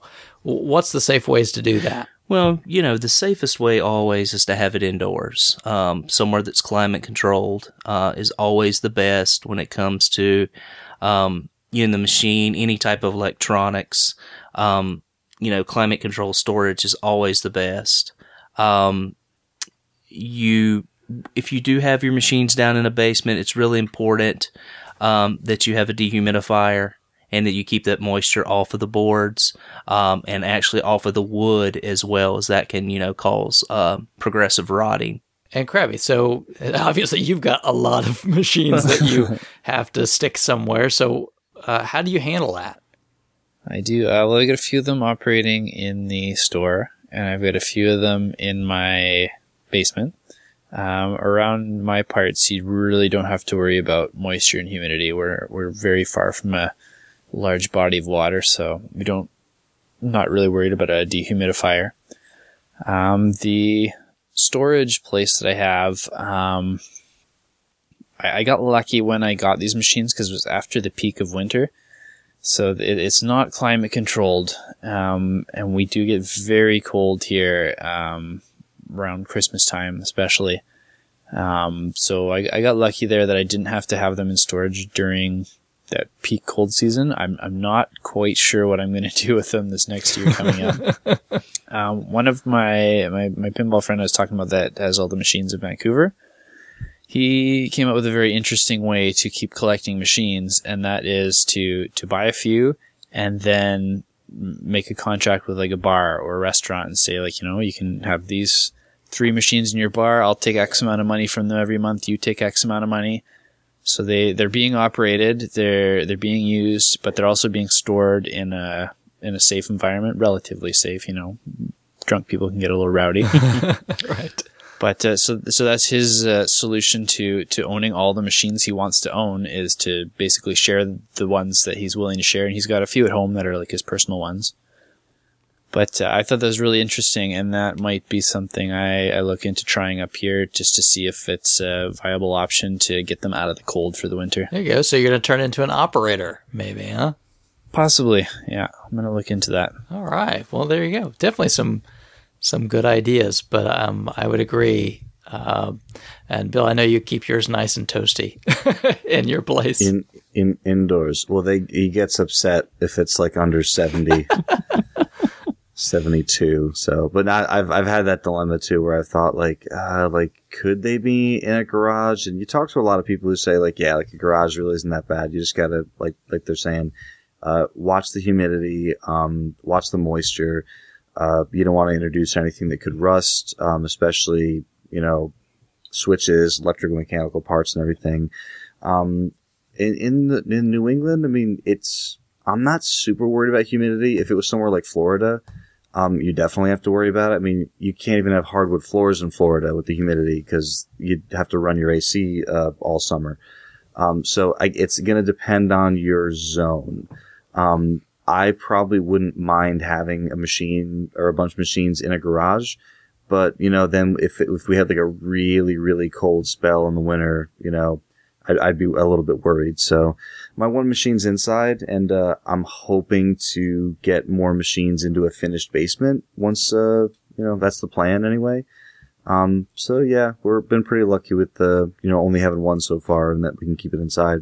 Let's talk about, I want to take a moment and kind of discuss uh, maybe your favorite sites or places where you go to get information. I know we've mentioned a few, but also like places where do you go for parts? Um, so, so with pinball, Rich, do you have some old favorites or places you love to hit? Um, in terms of parts or in terms of just places to go? Both. Okay. Um, Both. Well, I'll start with just some good online resources. Um, probably the most well-known site in the world for pinball and pinball collectors is pinside.com. Um, fantastic site. Um, and uh, it's a great place to not only find machines for sale but to get advice on repairs. Um, everyone's typically nice. It is a large forum, so uh, you know, be prepared. but uh, you know, the majority people there are really wonderful people and and really helpful. Um, I mentioned um, internetpinballdatabase.org um, which is just a great site for um, you know looking at machines, looking at the numbers produced, and trying to get an idea of how rare a machine is and what a machine looks like. You know, if you get that Craigslist mm, ad that says pinball machine da da da for sale and there's no picture, that's a great place to go. Rich actually pointed me to that site too when I was looking for I I, I wasn't smart enough to take my camera phone pictures when I was uh, undoing the wiring mm-hmm. on one of mine. Mm and, and Rich pointed me there, and they've got such detailed pictures on my machine. Even like they had the back glass off with all the uh, the boards all wired up. So I just kind of copied that back and and redid it. It was a huge yeah. help. Awesome. And uh, something that that site also has, they also have copies of schematics for every machine, pretty much, uh, which is nice. You can actually print them off in PDF format. The only machines they do not have are Gottliebs. They do not have a license to have Gottlieb schematics, and so anything Gottlieb you will not be able to find on there. Hmm. Okay. Um, let's see. Um, KLOV, not a bad site. To uh, they have a pinball machine section on the forums. You can find machines there, and you know I definitely mentioned uh, local forums are a great place. Uh, you know to find machines to meet people.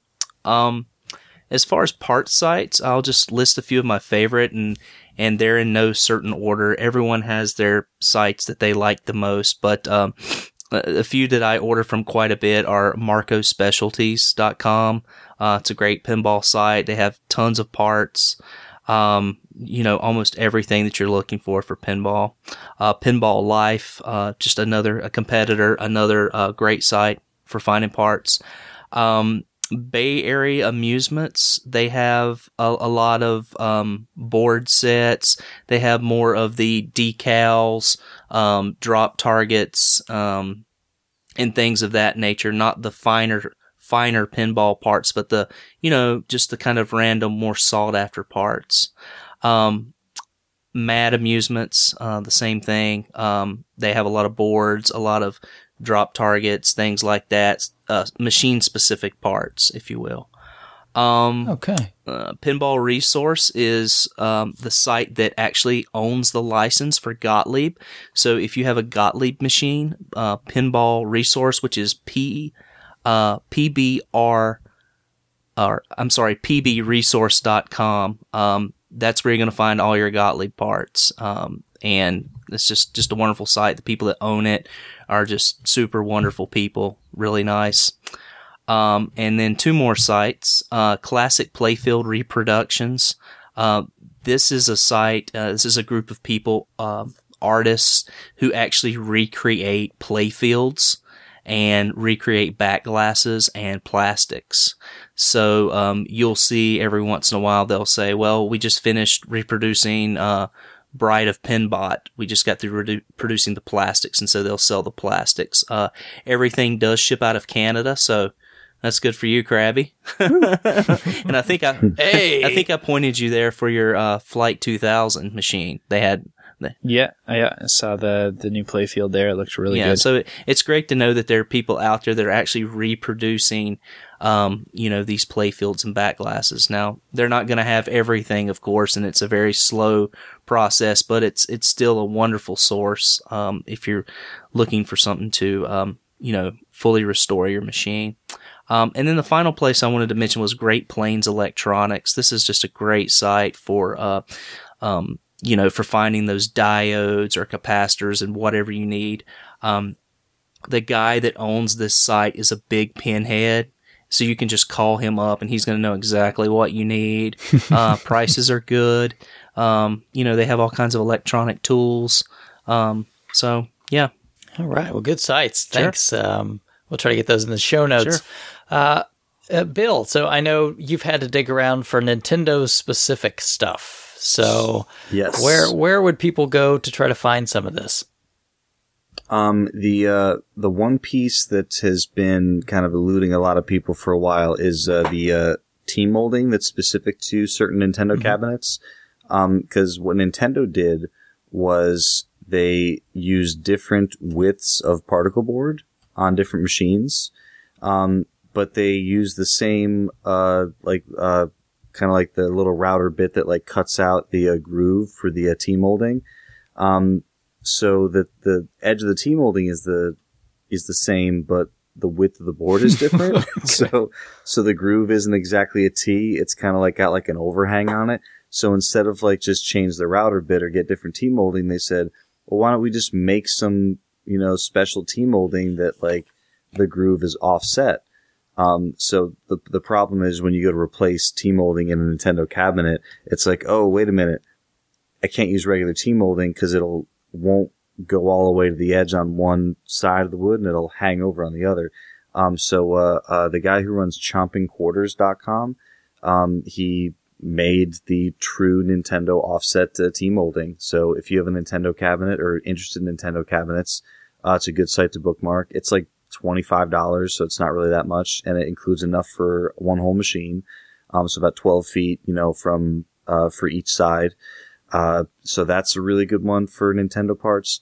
Uh, the other really tricky part to have, uh, to find for Nintendo monitors, uh, repair is the flyback um, uh, transformer for the Sanyo uh, or Sharp uh, monitors. Um, they're only about thirty dollars, but since it's very specific, uh, uh, it's a very specific part to those monitors. Um, it's one of those situations where you can only really f- like no one's really reproducing them, so they only really hit the market when someone finds an old case of them.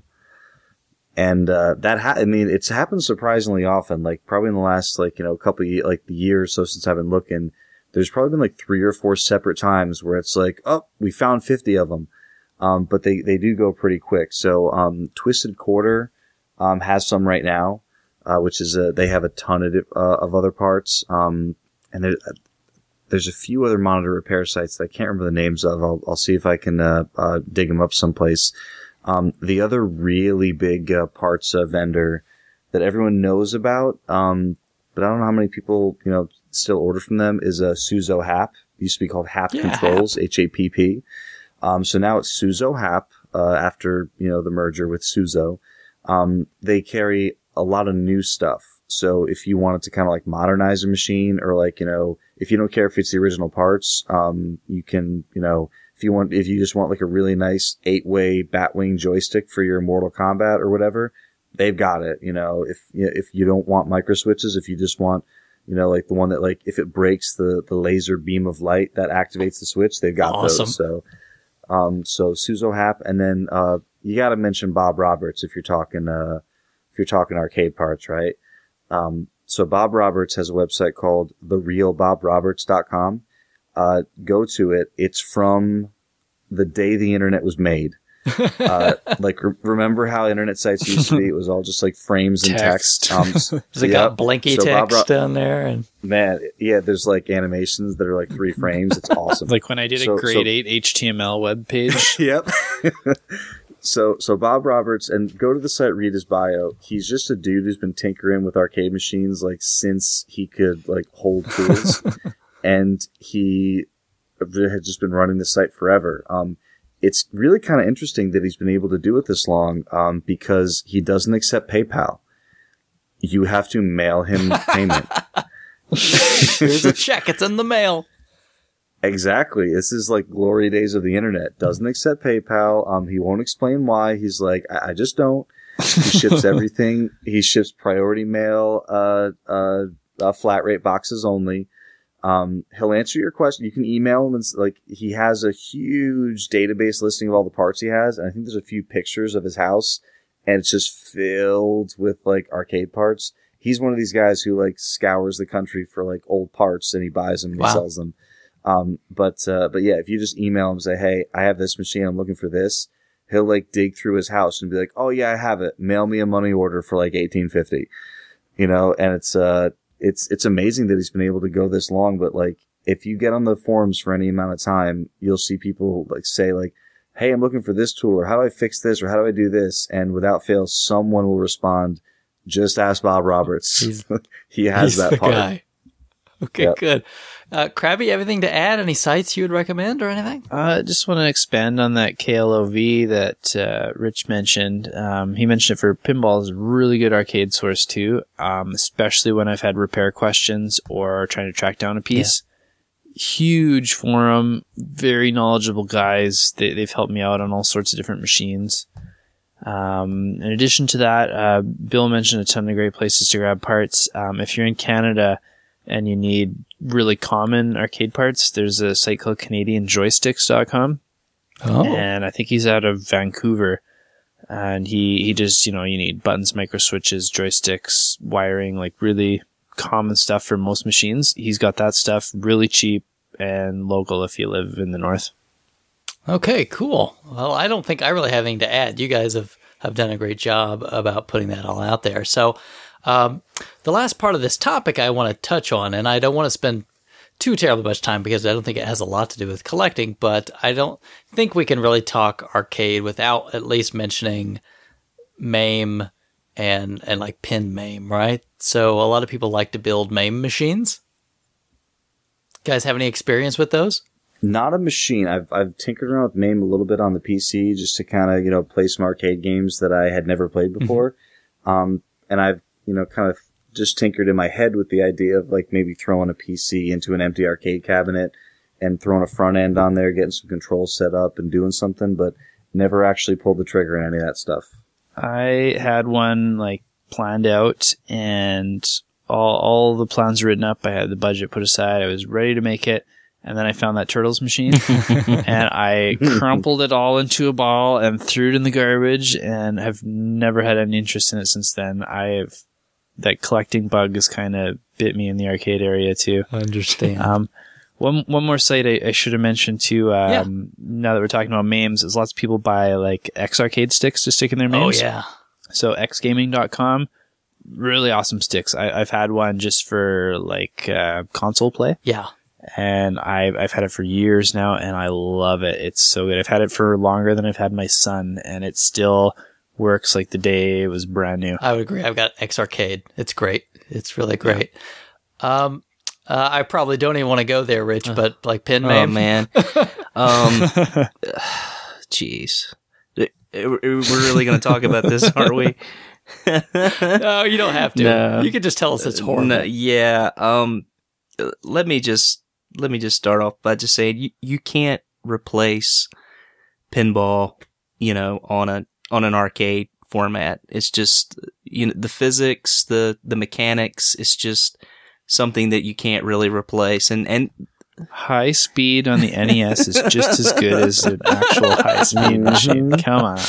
Uh, uh, now I'll be the first to say I I, I do really like um, Pinball Arcade. I, I like what Pinball Arcade's doing and what they've done. Um, you know, even on the home console, um, they've done a good job of really getting the physics down. But uh, with the Pin Mame, what that basically is, for those that don't know, it's usually a pinball machine that has um, usually the the what would be the the glass is a is a giant television, and uh, it's it's Yeah. projected, and um, you can choose from a variety of different games. So you're getting to play a, a large variety of games, but in my experience, and I have tried them out, um, it, it's not the same. The nudging's not the same. The feel, um, you know, the the tap passes. You usually don't have that same control that you have of a flipper um, to do like tap passing or um, you know alley passing or anything like that because there's really no sensitivity, no good sensitivity in it, and it just it just never matches up. Um, I was going over the topics list for this um, discussion, and all I have written down for uh, this section is pin mamies effing suck. That's it. Well, I'm sure the listeners will be surprised that on a collecting uh, podcast we say emulation sucks. Yes, yes, but, uh, Al- Also, also, all of the things that you said you can't do are all new terms for me. okay. Like, uh, oh yeah, I bet the wall sharking is no good. uh, I bet the uh, uh, the playfield blitzing doesn't feel the same. well, well, this will give me a good opportunity to plug something else that uh, another product that I, I really like. Um, and if you haven't had a chance to check this out, there's actually a DVD called Pinball 101, and it's an instructional DVD about how to do these different types of, um, you know, like alley passing or post pass. Um, you know, just just different skills. Um, and if you own a pinball machine, the good thing about it is you're not putting more money into it as far as quarters. So, you know, you might as well learn to improve your skills and, you know, make your game more fun, um, you know, by learning these skills. And, and the video, um, is done by Keith Elwin, who's one of the, um, you know, the, the best players in the world. And, um, it, it's really, really great instruction video and teaches you how to do, you know, the, these different types of uh, flipper moves and, um, you know, how to nudge and, and things like that. So it, it will really enhance your enjoyment of pinball quite a bit. And it's, it's called Pinball 101 DVD. And I think they're getting ready to come out with a, uh, if they haven't already, a Pinball 102. So okay. Yeah. Well, cool. I'd be all in on that. That's one of the things I've always I've always enjoyed playing pinball. I, I know that there's aspects of the game that I don't understand or I'm not good at. So I, I know that uh, I could learn a lot. Absolutely. And I'll try to send you guys uh, maybe some of that video at some point. Maybe shoot you some video. All right, well, I'm going to wrap it all the way back around to tie this up neatly. And uh, at the beginning of this part, we talked about a tweet from Rip that said, What are your um, arcade memories? So I want to go around. Maybe one, each of us can give uh, one kind of arcade memory just to tie a bow on it. So, Bill, would you like to start us out? Uh, yeah, Ocean City, Maryland. Um, can't remember the year, but it was a Street Fighter Two. Uh, uh, was in, was in the arcade, uh, at, in the game room, um, at this uh, hotel we stayed at. Spent a lot of time in that machine, um, learning all the different characters.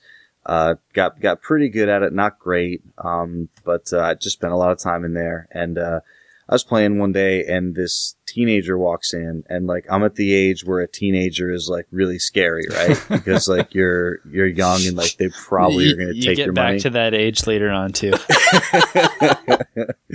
so so I'm downstairs. I'm, I'm in the uh, you know down in the game room. I'm playing, and this and this kid was trying to scare me too. So I'm playing, and he put his quarter in the machine, and then he looks at me, and he he held eye contact, and then he slowly like put his hand up and he slammed it down on the you know pl- on the player two button and uh like he, like new challenger shows up Oh, So I I- wasn't slamming the E Honda pick. no. so, so he was, uh, he was, I was actually pretty scared. And then I beat him pretty handedly, uh, which was, uh, made me happy. And then he kept putting quarters in. And then like some guy, like some friend of his opens up the door and says like, yo, Joey, what are you doing in here? and he says, I'm getting my butt kicked by this kid. so, uh, and then he was, they're like, oh, like get, get Rick, get Rick, Rick will beat him. so then like Rick came in and then I beat Rick. So they just kept calling other friends to see like who could beat me. And then they ran out of money. so it's one of my favorite, uh, uh, moments. The other one was my, my uncle gave me $10 worth of quarters, like a roll of quarters. I put every single quarter into the Simpsons arcade game, like one after the other, like before I hit the start button. And then I hit start and we played that game through all the way. It was fun. Oh, wow. There you go. Awesome. Um, Krabby, got some arcade memories you'd like to share? Yeah, I got two two specific ones. Um, in the early '90s, we lived in Manitoba, and my dad was really big into collecting sports cards. So every weekend, Saturday morning, the ritual was go to the local card shop, and he would spend good 30, 40 minutes, you know, looking around, trading cards, buying cards, opening packs, checking Beckett's, that kind of stuff really boring for me because I have no interest in sports even at that age. But they had tucked away in the back corner a four player X Men machine. so he would just give me a bunch of quarters, whatever he had, and I would play X Men for like half an hour every Saturday while he was doing his card thing. Really good memories that. Usually I was playing by myself as it was tucked in the corner and there wasn't a lot of other kids my age there, but even so, I had a blast with that game. Uh, the other memory I have is going to Vegas when I was about probably 10 with a whole bunch of family members. We're on our way to Disneyland and we stopped at Vegas for a couple days and we went to Circus Circus and my grandpa won like a thousand bucks the slot machines. Oh, And so he came with huge, like, it's at the time, I don't know how big it is looking back, but it seemed like a KFC bucket full of quarters for every single grandkid. and we just, like, like Bill said, like in The Simpsons, you know, 10 bucks in there, finish it. Like Chuck Rock, throw 10 bucks in there, finish it. Sunset Riders, throw 10 bucks in there, finish it. Like, I've never beaten that many arcade games in that short of time, even with the ones I own now. it was so much fun. awesome. Rich? Yeah, I probably have uh, two memories as well as far as arcades. Um, I, I surprisingly, and many of you probably be surprised by this, but I, I was kind of a part of that Street Fighter Two um, generation, and and really loved playing those those games in the arcade. Did you change your name from Rick to Rich to throw, throw Bill off the set? But uh, I uh, growing up, I grew up in a small uh, mill town uh, where a railroad ran through it, and it, you know it was a um, uh, say a um, you know very middle class area, and um, there was a there's a burger joint there that, that had a grill, and in the back they always had uh, video games, pinball machine, foosball, and so you know I I really grew up you know sort of uh, playing arcade machines back there, and I guess what was kind of neat about it is this was probably the mid 80s, but most of the machines were always like early 80s machines because it was such a small town. You know, we would kind of get the remnants, you know, from the arcades, which was for me was really nice because I, I got to, you know, play a lot of, uh, of the older games like Miss Pac-Man and, and Galaga, which are games that, you know, today I'm, I'm still really good at. Um, but then they also ended up getting a Neo Geo at one point, and uh, I, I, I do remember um, going back there playing um, baseball stars. Uh, I had some good memories with uh, the baseball stars machine, and then uh, I think they also um, somehow snuck in a copy of Bubble Bath Babes, which I have like really fond memories being nice. a young kid playing that. but uh, that's also where I uh, really started playing pinball, and a few of the machines I, I really remember back there was uh, a high speed, um, which was one of the really more popular great games of the mid '80s, and then later on they got a taxi, and uh, as many of you know, and I've probably talked about that, that is one of my favorite games and uh, a game that I have in my collection that I have restored from the ground up. And, um, you know, it, uh, it all stems from, you know, that experience in that arcade. So. Well, I guess I'll round out. Uh, I don't know if I have some huge, glorious memory that I really want to, you know, I could probably spend forever talking about, but, um, I think I really just want to mention the certain experience that I think um, people these days won't have anymore, and that is placing the quarter up on the marquee, right? to mark that. That's right, exactly.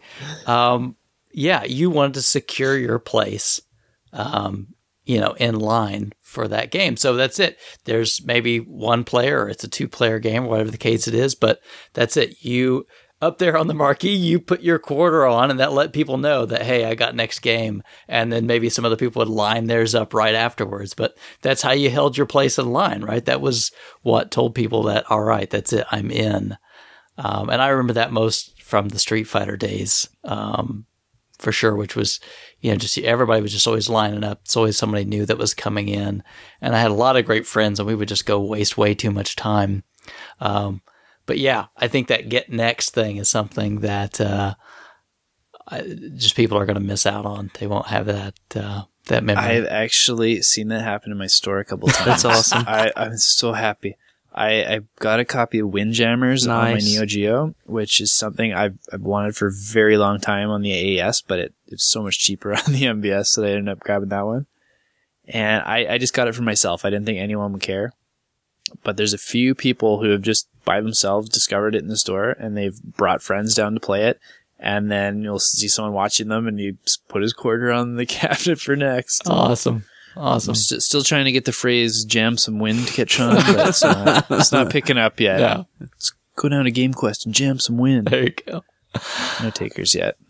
Well, good. I, I, think we've probably given a really good talk about this um, particular topic. So, you know, we'd like to hear from the listeners. So, you know, do you do you collect arcade? Do you collect pinball? Um, eh, you know, what kind of resources do you think are out there? What do you like about the hobby? How many do you have? Um, be sure to share that stuff with us. We really appreciate it.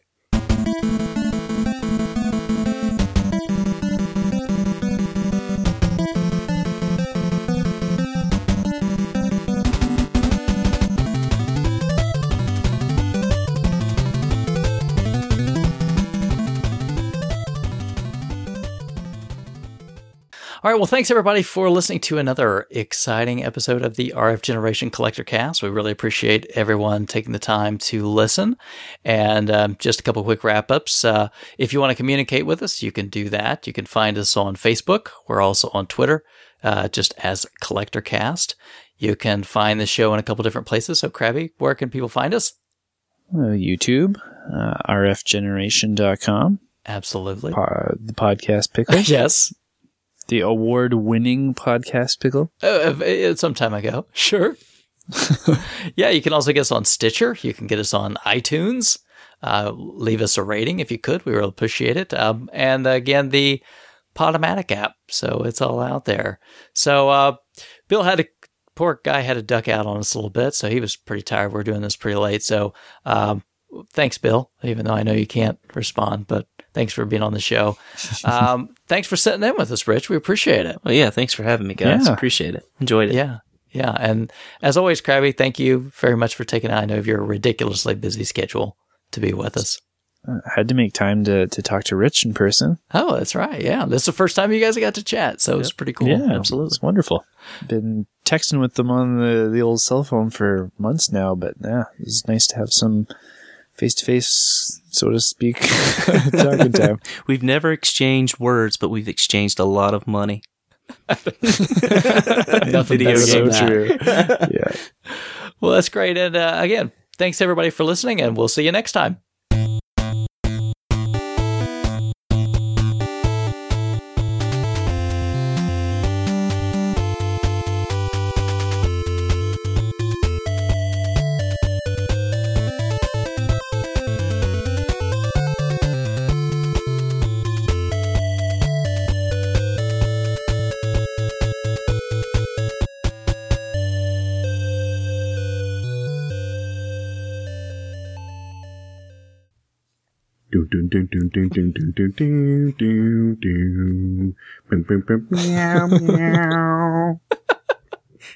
Oh, yeah, that's going to go in at the end. yeah, yeah. Somebody's just showing out now for outtakes. Yeah, no, he's just having fun. You, the sad thing is, that's actually just the first one I've included. He does this all the time. yeah. His Russian attack one was the best. yeah. I'm waiting for I the Bayou Russian Billy Attack. serenade. Don't hide that in a bushel.